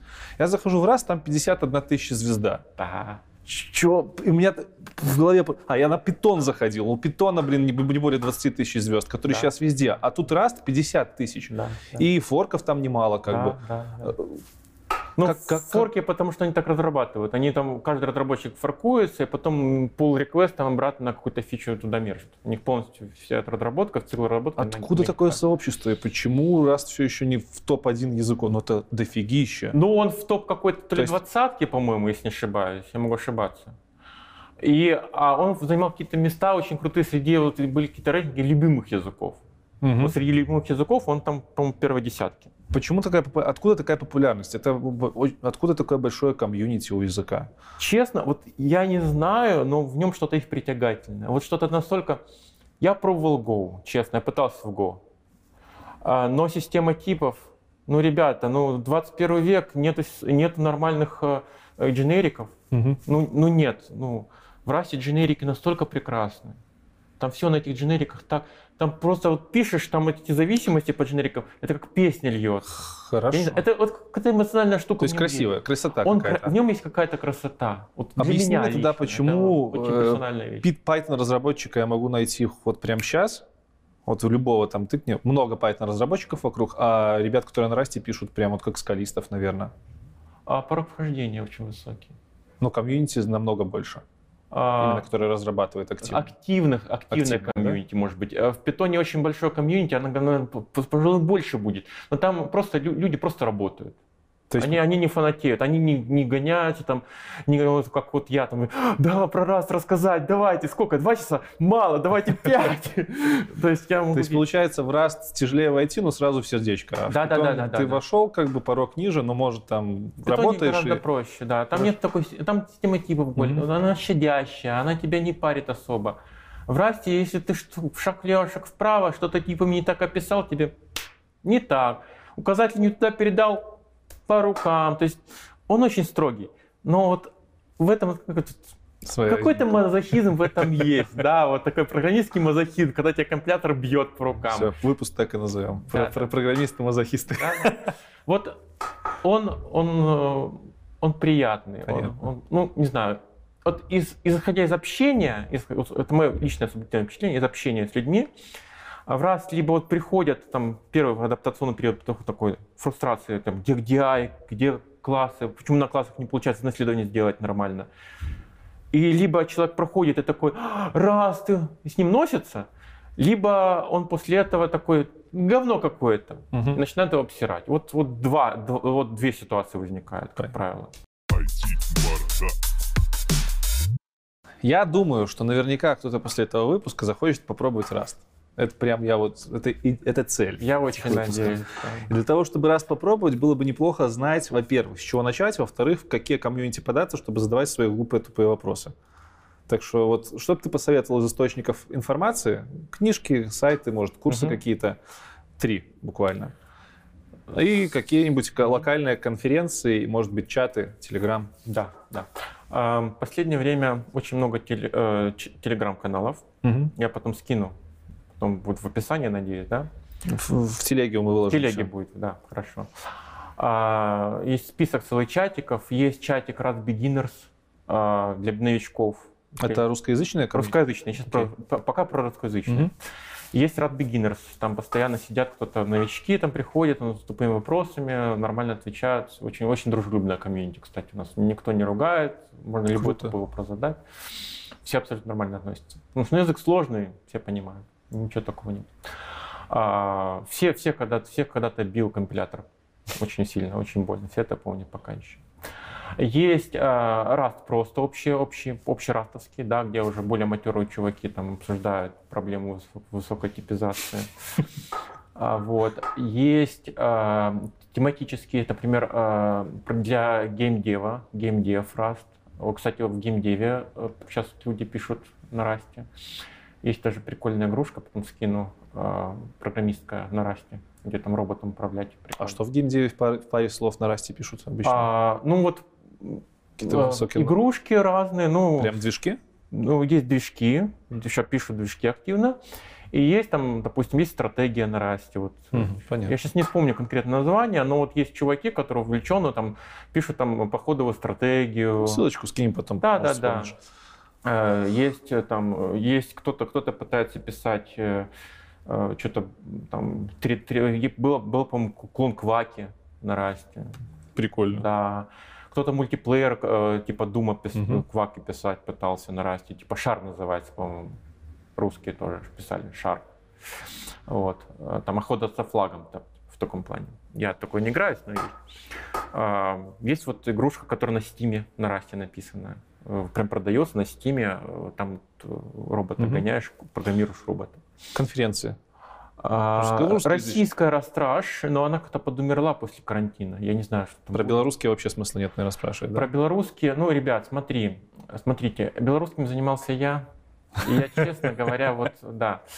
А Я Поэтому приезжайте все к нам, да, в этом году, пофиг на все. в шестнадцатом году была конференция при поддержке от форума, я им благодарен безмерно. Большая, в Спейсе была большая конференция, приезжали, даже Стив Клабник, по-моему, приезжал. Нехило. Да, мы очень хорошо так хайпанули. Ну, там была волна э, метапов на годовщину, там, 16 год была, как раз май, Первый, А, первый год после Первый релиза. год перевыпуска, это была прям вот цель, серия метапов всему миру. И В мы в это вписались в этот хайп. Пять лет. В прошлом, ну, в прошлом году тяжело было. Да. А потом, потом был Бир РС у нас, мы просто вот местными чуваками, там, по-моему, с Киева кто-то, Мгм. Паша Коломис, по-моему, приезжал в следующем году, в следующий, на следующий год. Мы сходили на пиво, просто пообщались. А потом мы прибились к блокчейн метапу. Мгм. Кстати, почему блокчейн? А, Много пишут security кода на расте, а, блокчейн кода, потому что ну, началось все с библиотеки Axonam. А почему? Потому что библиотек, б- почему библиотеки пишут security библиотеки, активный блокчейн? Потому что безопасность. Раз безопасная память, он обеспечивает гарантии безопасности, которые необходимы для security кода, которые на C очень сложно проверить. А, И поэтому очень хайповый раз в блокчейн-тусовке. Был метап. Блок, рядом с блокчейном мы метапились, пиццу ели за их счет. Тоже там были, были несколько докладов, там несколько человек рассказывал про то, что они делают. И после этого все заглохло. Ну, это я виноват, на самом деле, потому что я немножко в другие сферы Ну, жизни окей, ушел. хорошо. А в СНГ ты говоришь А тоже в немножко СНГ был Растраж. А, Я ездил туда, в, в, по-моему, в девятнадцатом году, Мгм. кстати. Да, вот последний раз я светился в девятнадцатом году про макрос немножко читал. Там, смазанное получилось, я там переволновался, была аудитория незнакомая и Ничего страшного. англоязычная. Первый раз читал на английском языке. Подписчики посмотрят, напишут. А они будут ржать. Я там такой трясущийся, вот такой вот, с заплетающимся языком, да. Пытался что-то по, слайдам читать. А, вот. Ну вот, э, да, так. Э, Есть ли смысл говорить за книжки по Расту? А, Или- Есть а, смысл, есть хороший перевод. Есть Rusty сайт, Rusty Мгм. Это сайт-агрегатор русского комьюнити. Мгм. Он чуть-чуть устарел, там давно не выпускалось статей, но там прилично нормальных статей. За счет обратной совместимости даже те статьи, которые после первой версии выпущены, они в принципе актуальны более-менее. Там новые фичи добавлялись, там async await добавился у них, а, фьючерсы добавились, у них вот сейчас в асинхронную сильно Мгм. ударились, там много асинхронного кода добавилось. Большого такого. Но в целом обратная совместимость, поэтому даже старые, все, что после, пер- после 2015 года, года, все, что написали про Rust, оно в принципе более-менее актуально, за малым каких-то, может, исключением. Поэтому вот блокпосты, Rusty Create.ru, там много статей про Rust, а, и там есть перевод книги, официальной книги Rust. У них очень хорошая документация на Rust, официальная. Есть а, Rust Book, Вот ты хорошо что вспомнил. Я офигел. Документацию, когда я искал на Раст, да, вторая ссылка, которую я набрел, это была документация на русском языке, которая один в один соответствует документации Да. на английском. Это Даже вот мы с ребятами писали. чуть. Да, да, да. А мы с ребятами. Я когда-то немножко что-то переводил для них, чуть-чуть, буквально, когда на Мгм. был, немножко так. А Я, я пару там что-то переводил. Там а, в ре- в ревизии делал, участвовал Круто, в этом круто. деле. Потом подзабил, ребята там дальше закончили. Все молодцы. Ну да, там хороший перевод, адекватный, да. Так что я в курсе, я его видел, я участвовал, когда его создавали. А, Вот. Есть э, перевод на rusticrate.ru, можно посмотреть официальный Мгм. перевод на русский язык. А, Есть а, классная документация официальная. Был- Есть вот сайт rust-lang.org. А, заходите на него, там все. Там и ссылки на форумы, там есть два форума англоязычных, два больших форума англоязычных для юзеров, users Rust.Lang.org, Мгм. и есть internals Rust- Rust.Lang.org для разработчиков языка. Там участвуют, если хотите посмотреть, как э, чуваки общаются про сам язык, вот internals. А, есть Rustbook официальный на том же сайте э, на Rust.Lang.org. А, Прям очень хороший бук. Прям вот описано для новичков прям с нуля там вхождения. Там объясняет, что такое стек, что такое хип, чем они отличаются, почему оно так устроено, про все типы, все подробно по полочкам там разложено. Прям с нуля. А, Есть для Rustana- Rustanalycon. Да. Или просто намикон его называют. Ссылка на том же сайте Rust, А мы все ссылочки оставим. Да, да. что. Все, просто заходите на Rust.Lang.org, и там все это есть. Это э, для unsafe Rust. То есть для есть э, э, дело в том, что в Rust, вот я говорил, что если очень попросить компилятор, то можно делать грязные вещи, Мгм. которые За которым он не следит сам. за который не следит. Это специальный блок есть unsafe блок. Ты пишешь unsafe ключевое слово, и ты можешь делать грязные вещи с, напрямую с сырыми указателями, за Мгм. которыми Rust не следит. То есть там можно извращаться. Вот. И получить undefined behavior. Но ты явно сказал, что я готов к этому. Поэтому если есть undefined behavior, скорее всего, виноват какой-то конкретный кусок unsafe кода. И там вот про этот unsafe программирование на расте, там тоже вот Rustnomicon про это все пишет. Как писать unsafe код на расте. Низкоуровневый, прям железячный, прям вот с оптимизациями, как это все работает, что безопасно, что небезопасно. Тоже классная книга, но это уже для тех, кто уже для, ближе к сеньорству. Были сеньоры. High, high level mid и сеньор. Вот для них это полезно. Если вы как бы сразу не разобрались пока, лучше туда не лезть. Это грязная вещь, и там все сложно, тяжело и непонятно. Ну, Понятно. А, Это вот, вот основное. Есть, вот, сказал, форум э, пользовательский users э, Rustlang.org. А, Если кому интересно его разработки, почувствовать, посмотрите на internal Rustlang.org. Это форум для разработчиков. А, Есть вот целая серия телеграм-каналов. Есть Гитер, более старая вещь, Гитер. Гитар, гитаром еще кто пользуется. Кто-то сидит. Раньше было больше людей, я на нем много сидел. Сейчас уже не Понятно. сижу, но кто-то и до старой памяти сидит. Ссылки на все это оставим в, описании. Да. Будет ссылка на Телеграм, и там будут все ссылочки выложены. Да, всё это. Знаешь, что забыли? О чем я забыл спросить, очень важным. Раз популярный язык, Да. было бы неплохо услышать, какие популярные продукты на нем успели уже написать. И успели ли вообще за эти 4-5 лет написать. О, В первую очередь это Firefox. Firefox ядро пишется на расте. А, ну, оно изначально писался серво, как замена. Серво это движок, который изначально писался на расте. Почему Mozilla купила Rust? Мгм. ну, купила, взяла под себя, да, начал спонсировать. Они решили заменить движок Gecko на движок Servo, написанный на безопасном языке. Его долго разрабатывали.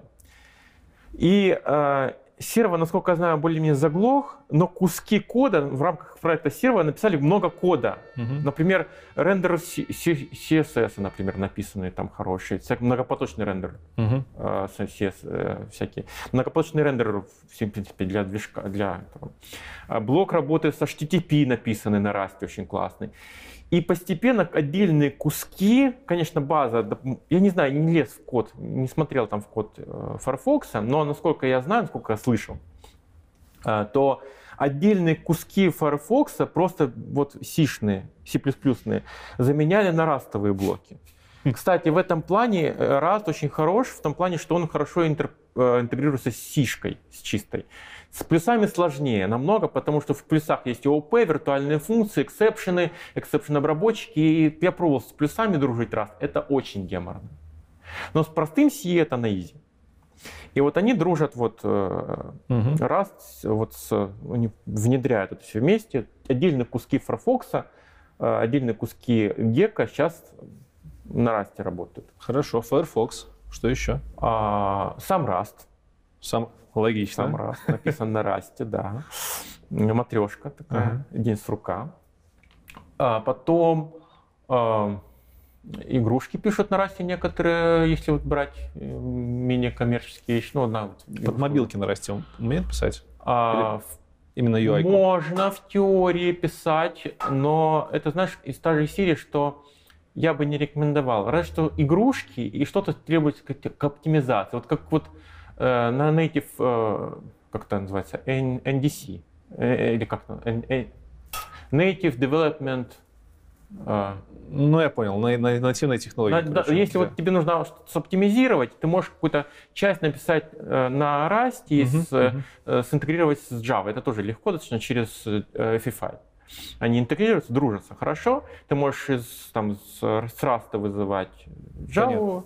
и обратно.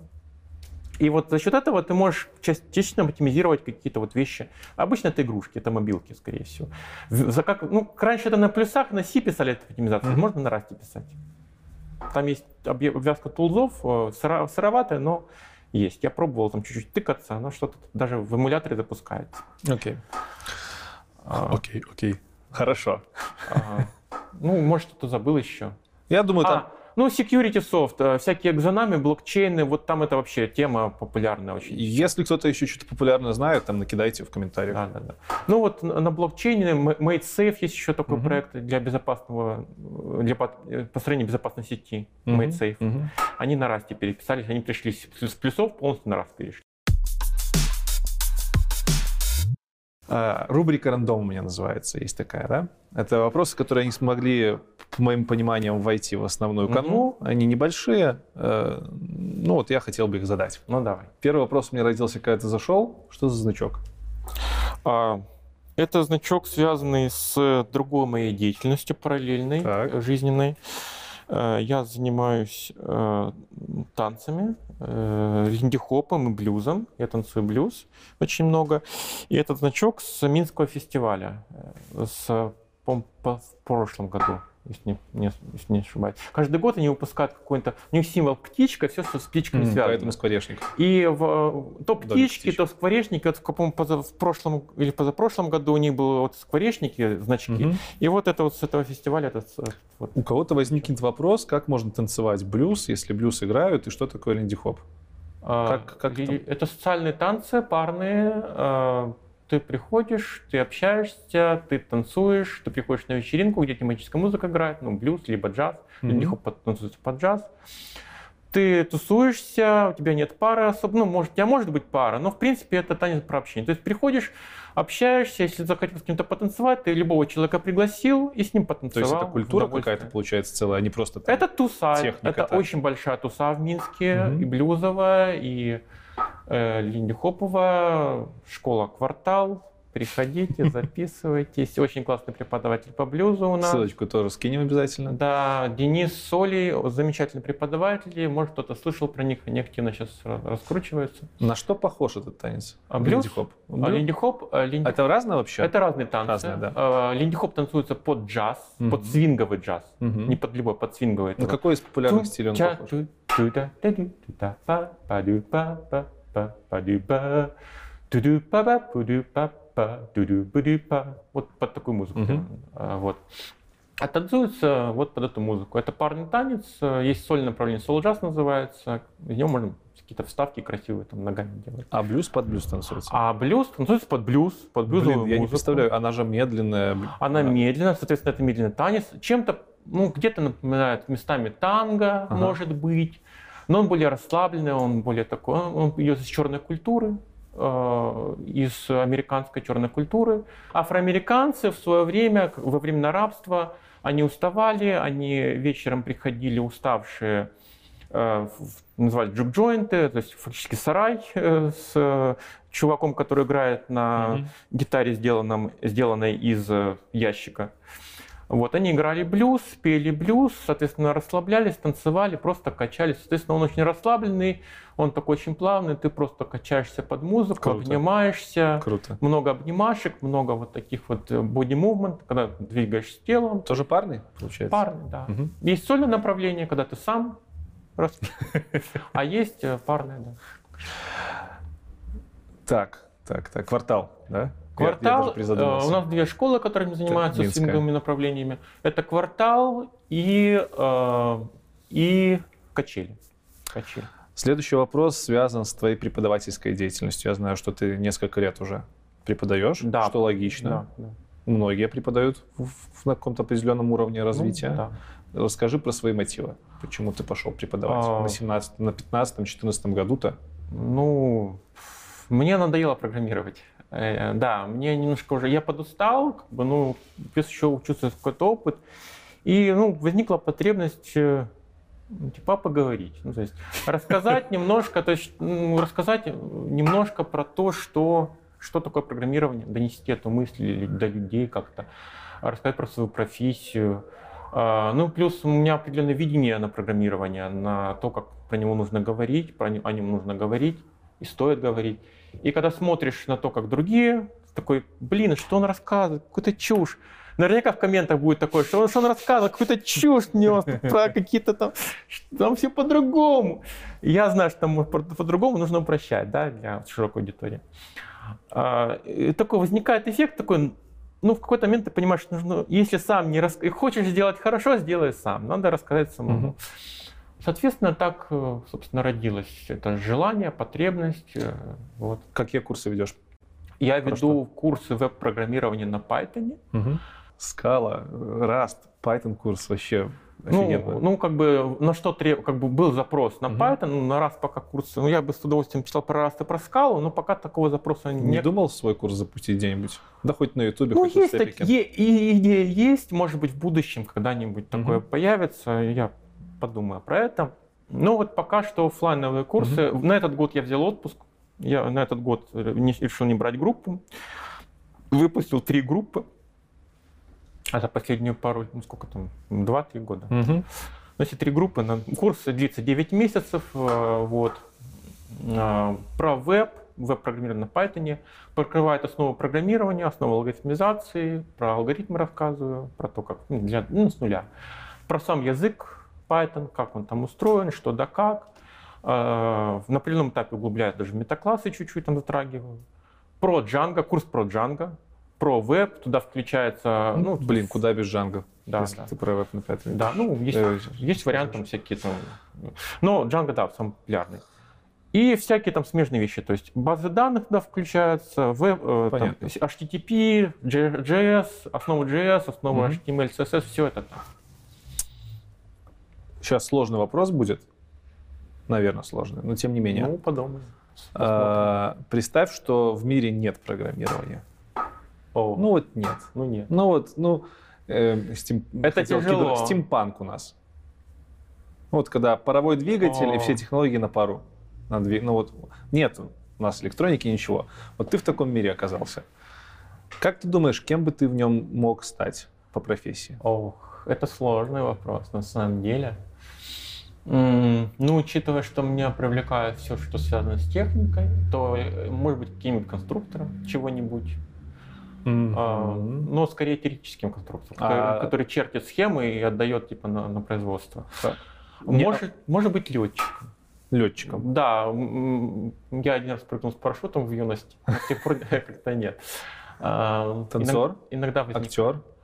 Может быть, у меня на каком-то тесте очередном мне выдало, что у меня, в принципе, есть писательские задатки. Угу. А насчет актера не знаю, может быть, танцором сейчас так Хорошо. да. Читаешь ли книжки не профессиональные? А, читаю, на последнее время мало. А, мало. Ну окей, этого достаточно. Твой топ книг две, давай. А, ну, художка. Худо, художка, ну такая относительно художка, не знаю.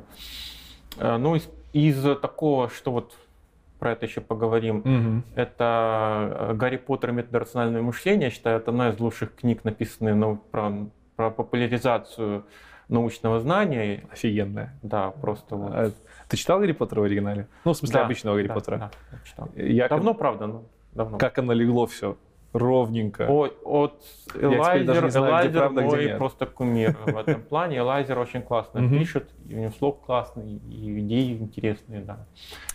А, вторая? А, вторая, именно не про программирование, да? Не про программирование, нет. Ну, слушай, ну сложный вопрос, просто сейчас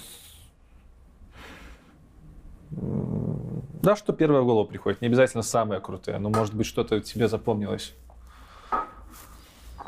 Ну, какой-нибудь, не знаю, Айн Рэнд. Атлант, Атлант расправил плечи? Атлант расправил плечи, наверное. Что тебя в этой книге зацепило?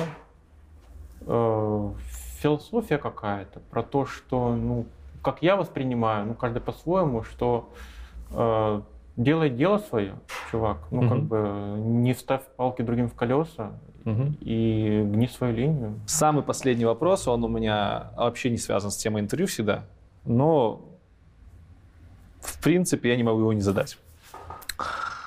Почему в высокосном году 365 дней?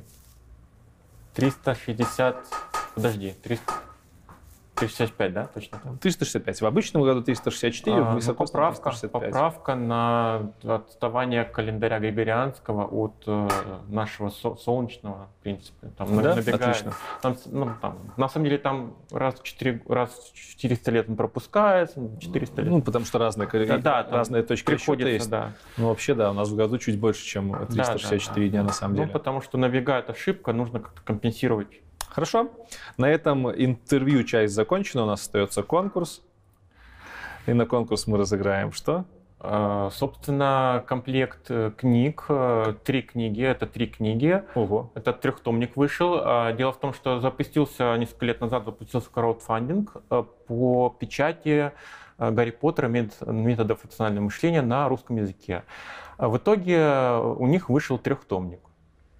Я в свое время заказал, наконец-то они мне пришли, три комплекта. Один я уже подарил там, подруге, второй это мой, я его никому не отдам. И, Третий третий, ты будешь собственно, дарить сегодня? а? И третий будет вот... э, Это очень жирно. Да, Может, это мне вот самому Три вот таких вот книг. Я могу показать. Давай, давай, показывай. Вот, вот такой комплект книг. Еще, еще даже вот видите, вот в, в- в- в упаковке, как мне приш- пришел, я даже не распаковывал, вот он прям Блин, не получится. целенький. Придется распаковать, чтобы ты оставил свой автограф. Ой, ну я, я не считаю, что я имею право это делать, потому что я не автор и как-то... А, Но, тем не менее, это подарок от тебя, как от гостя, от гостя сегодняшнего выпуска. Ну, значит, придется. что Сказали, придется, значит, придется. Но я не автор, поэтому, ну, я не считаю, ну, ладно, раз сказали, я человек подневольный. Все три книги одному человеку отдаем. А, давай, может, да, наверное. Ну, это логично, И наверное, это было бы. логично, потому что это все это одно произведение. Это глупо раздавать это трем, трем человекам, да, они вместе будут встречаться, обмениваться. Ну, это глупо. Это Получается- фактически это одна книга. Ее можно прочитать онлайн. HP More. Да-да-да, э, ссылку оставим. Да. Можно читать онлайн, и это замечательная книга. Всем рекомендую. Очень классная идея, причем классно написано, легко. Ну вот, не За знаю, что? отсвечивает, наверное, вот так, меньше отсвечивает. Вот, вот, вот комплектик, вот корешки. За что мы подарим? Нужно какой-то комментарий оставить. Ой, Не думал, не гадал? Я пытался думать, но мне с фантазией очень плохо, М. поэтому если у тебя есть предложение, э, Э, Можно что-нибудь практическое, например, сходить на какой-нибудь кодварс и решить задание на расте, например, на какой-нибудь определенной сложности и отправить в комментариях ссылочку на решение. на решение. Да. Ну, кстати, да, это интересно. Можно просто какую-нибудь историю жизни. Можно поразбираться в какой-нибудь базовой библиотеке Раста. Ну, все, что а, угодно а можно. что, а что выход тогда из... Вот ты разобрался, и что? Давай так, давай действительно, подарок хороший, поэтому давай действительно его подарим тем, кто... То да- давайте вот решить задачку. решит задачу. Да, задачу на Кодварсе на 7 куев, я так называю куи, это Да. такие задачки уже начального уровня. Ну, скажем, я на 7 куев задачку на расте сходу решал 2 часа, так что придется Ну, потратить это- время. Это реально. Это, это придется поразбираться. Да, ну, подарок- Ну, язык интересный. Может быть, потом в расте останется. Обязательно, пожалуйста, в решении своем оставляйте комментарии в коде с вашим никнеймом в YouTube, чтобы действительно мы понимали, что вы написали этот код. Да. Ссылочку на решенную задачку оставляете в комментариях к этому выпуску с хэштегом конкурс. И за лучшее решение, за самую интересную задачу, э, да, этот замечательный Такой, да. подарок от Кости отправится в любую точку мира. Поможешь выбрать победителя? Ну, да. Я не думаю, что их много будет. Ну, Посмотрим. посмотрим. Может, один там придет. Если что, я поучаствую. Да. Ну, Все, Кость, на этом все. Большое тебе спасибо за то, что пришел. Было очень приятно. Аналогично. Было очень глубоко. Я даже прям не ожидал. И я прям люблю такие интервью, в которых э, много чего становится понятным. Я надеюсь, зрителям тоже было понятно, как минимум то, куда нужно идти гуглить, для того, чтобы разобраться глубже. Э, Костя есть в интернете. Если Есть, ты не я против, я в оставлю ссылочку да. на твой сайт. Ну, он мертв. Ты имеешь в виду Кастеп.ми, который... Да, там просто есть все Ну, ссылки там на есть твои ссылки на... социальные У сети. меня, у меня есть свой сайт-блог условный. Он полумертвый, там какие-то старые посты, но там есть ссылки на мои э, соцсети. Да. Вот эту ссылочку оставим. Если вдруг какого-то вопроса появятся, то, может быть, можно, можно написать Костю, но только сильно, конечно, не спамьте. Вот. В остальном еще раз тебе большое спасибо. Еще раз руку. Спасибо тебе. Да. Вам спасибо, что посмотрели этот выпуск. Подписывайтесь на канал, ставьте лайки, подписывайтесь на Телеграм. Все ссылки будут там. Всем спасибо и всем пока. Всем пока.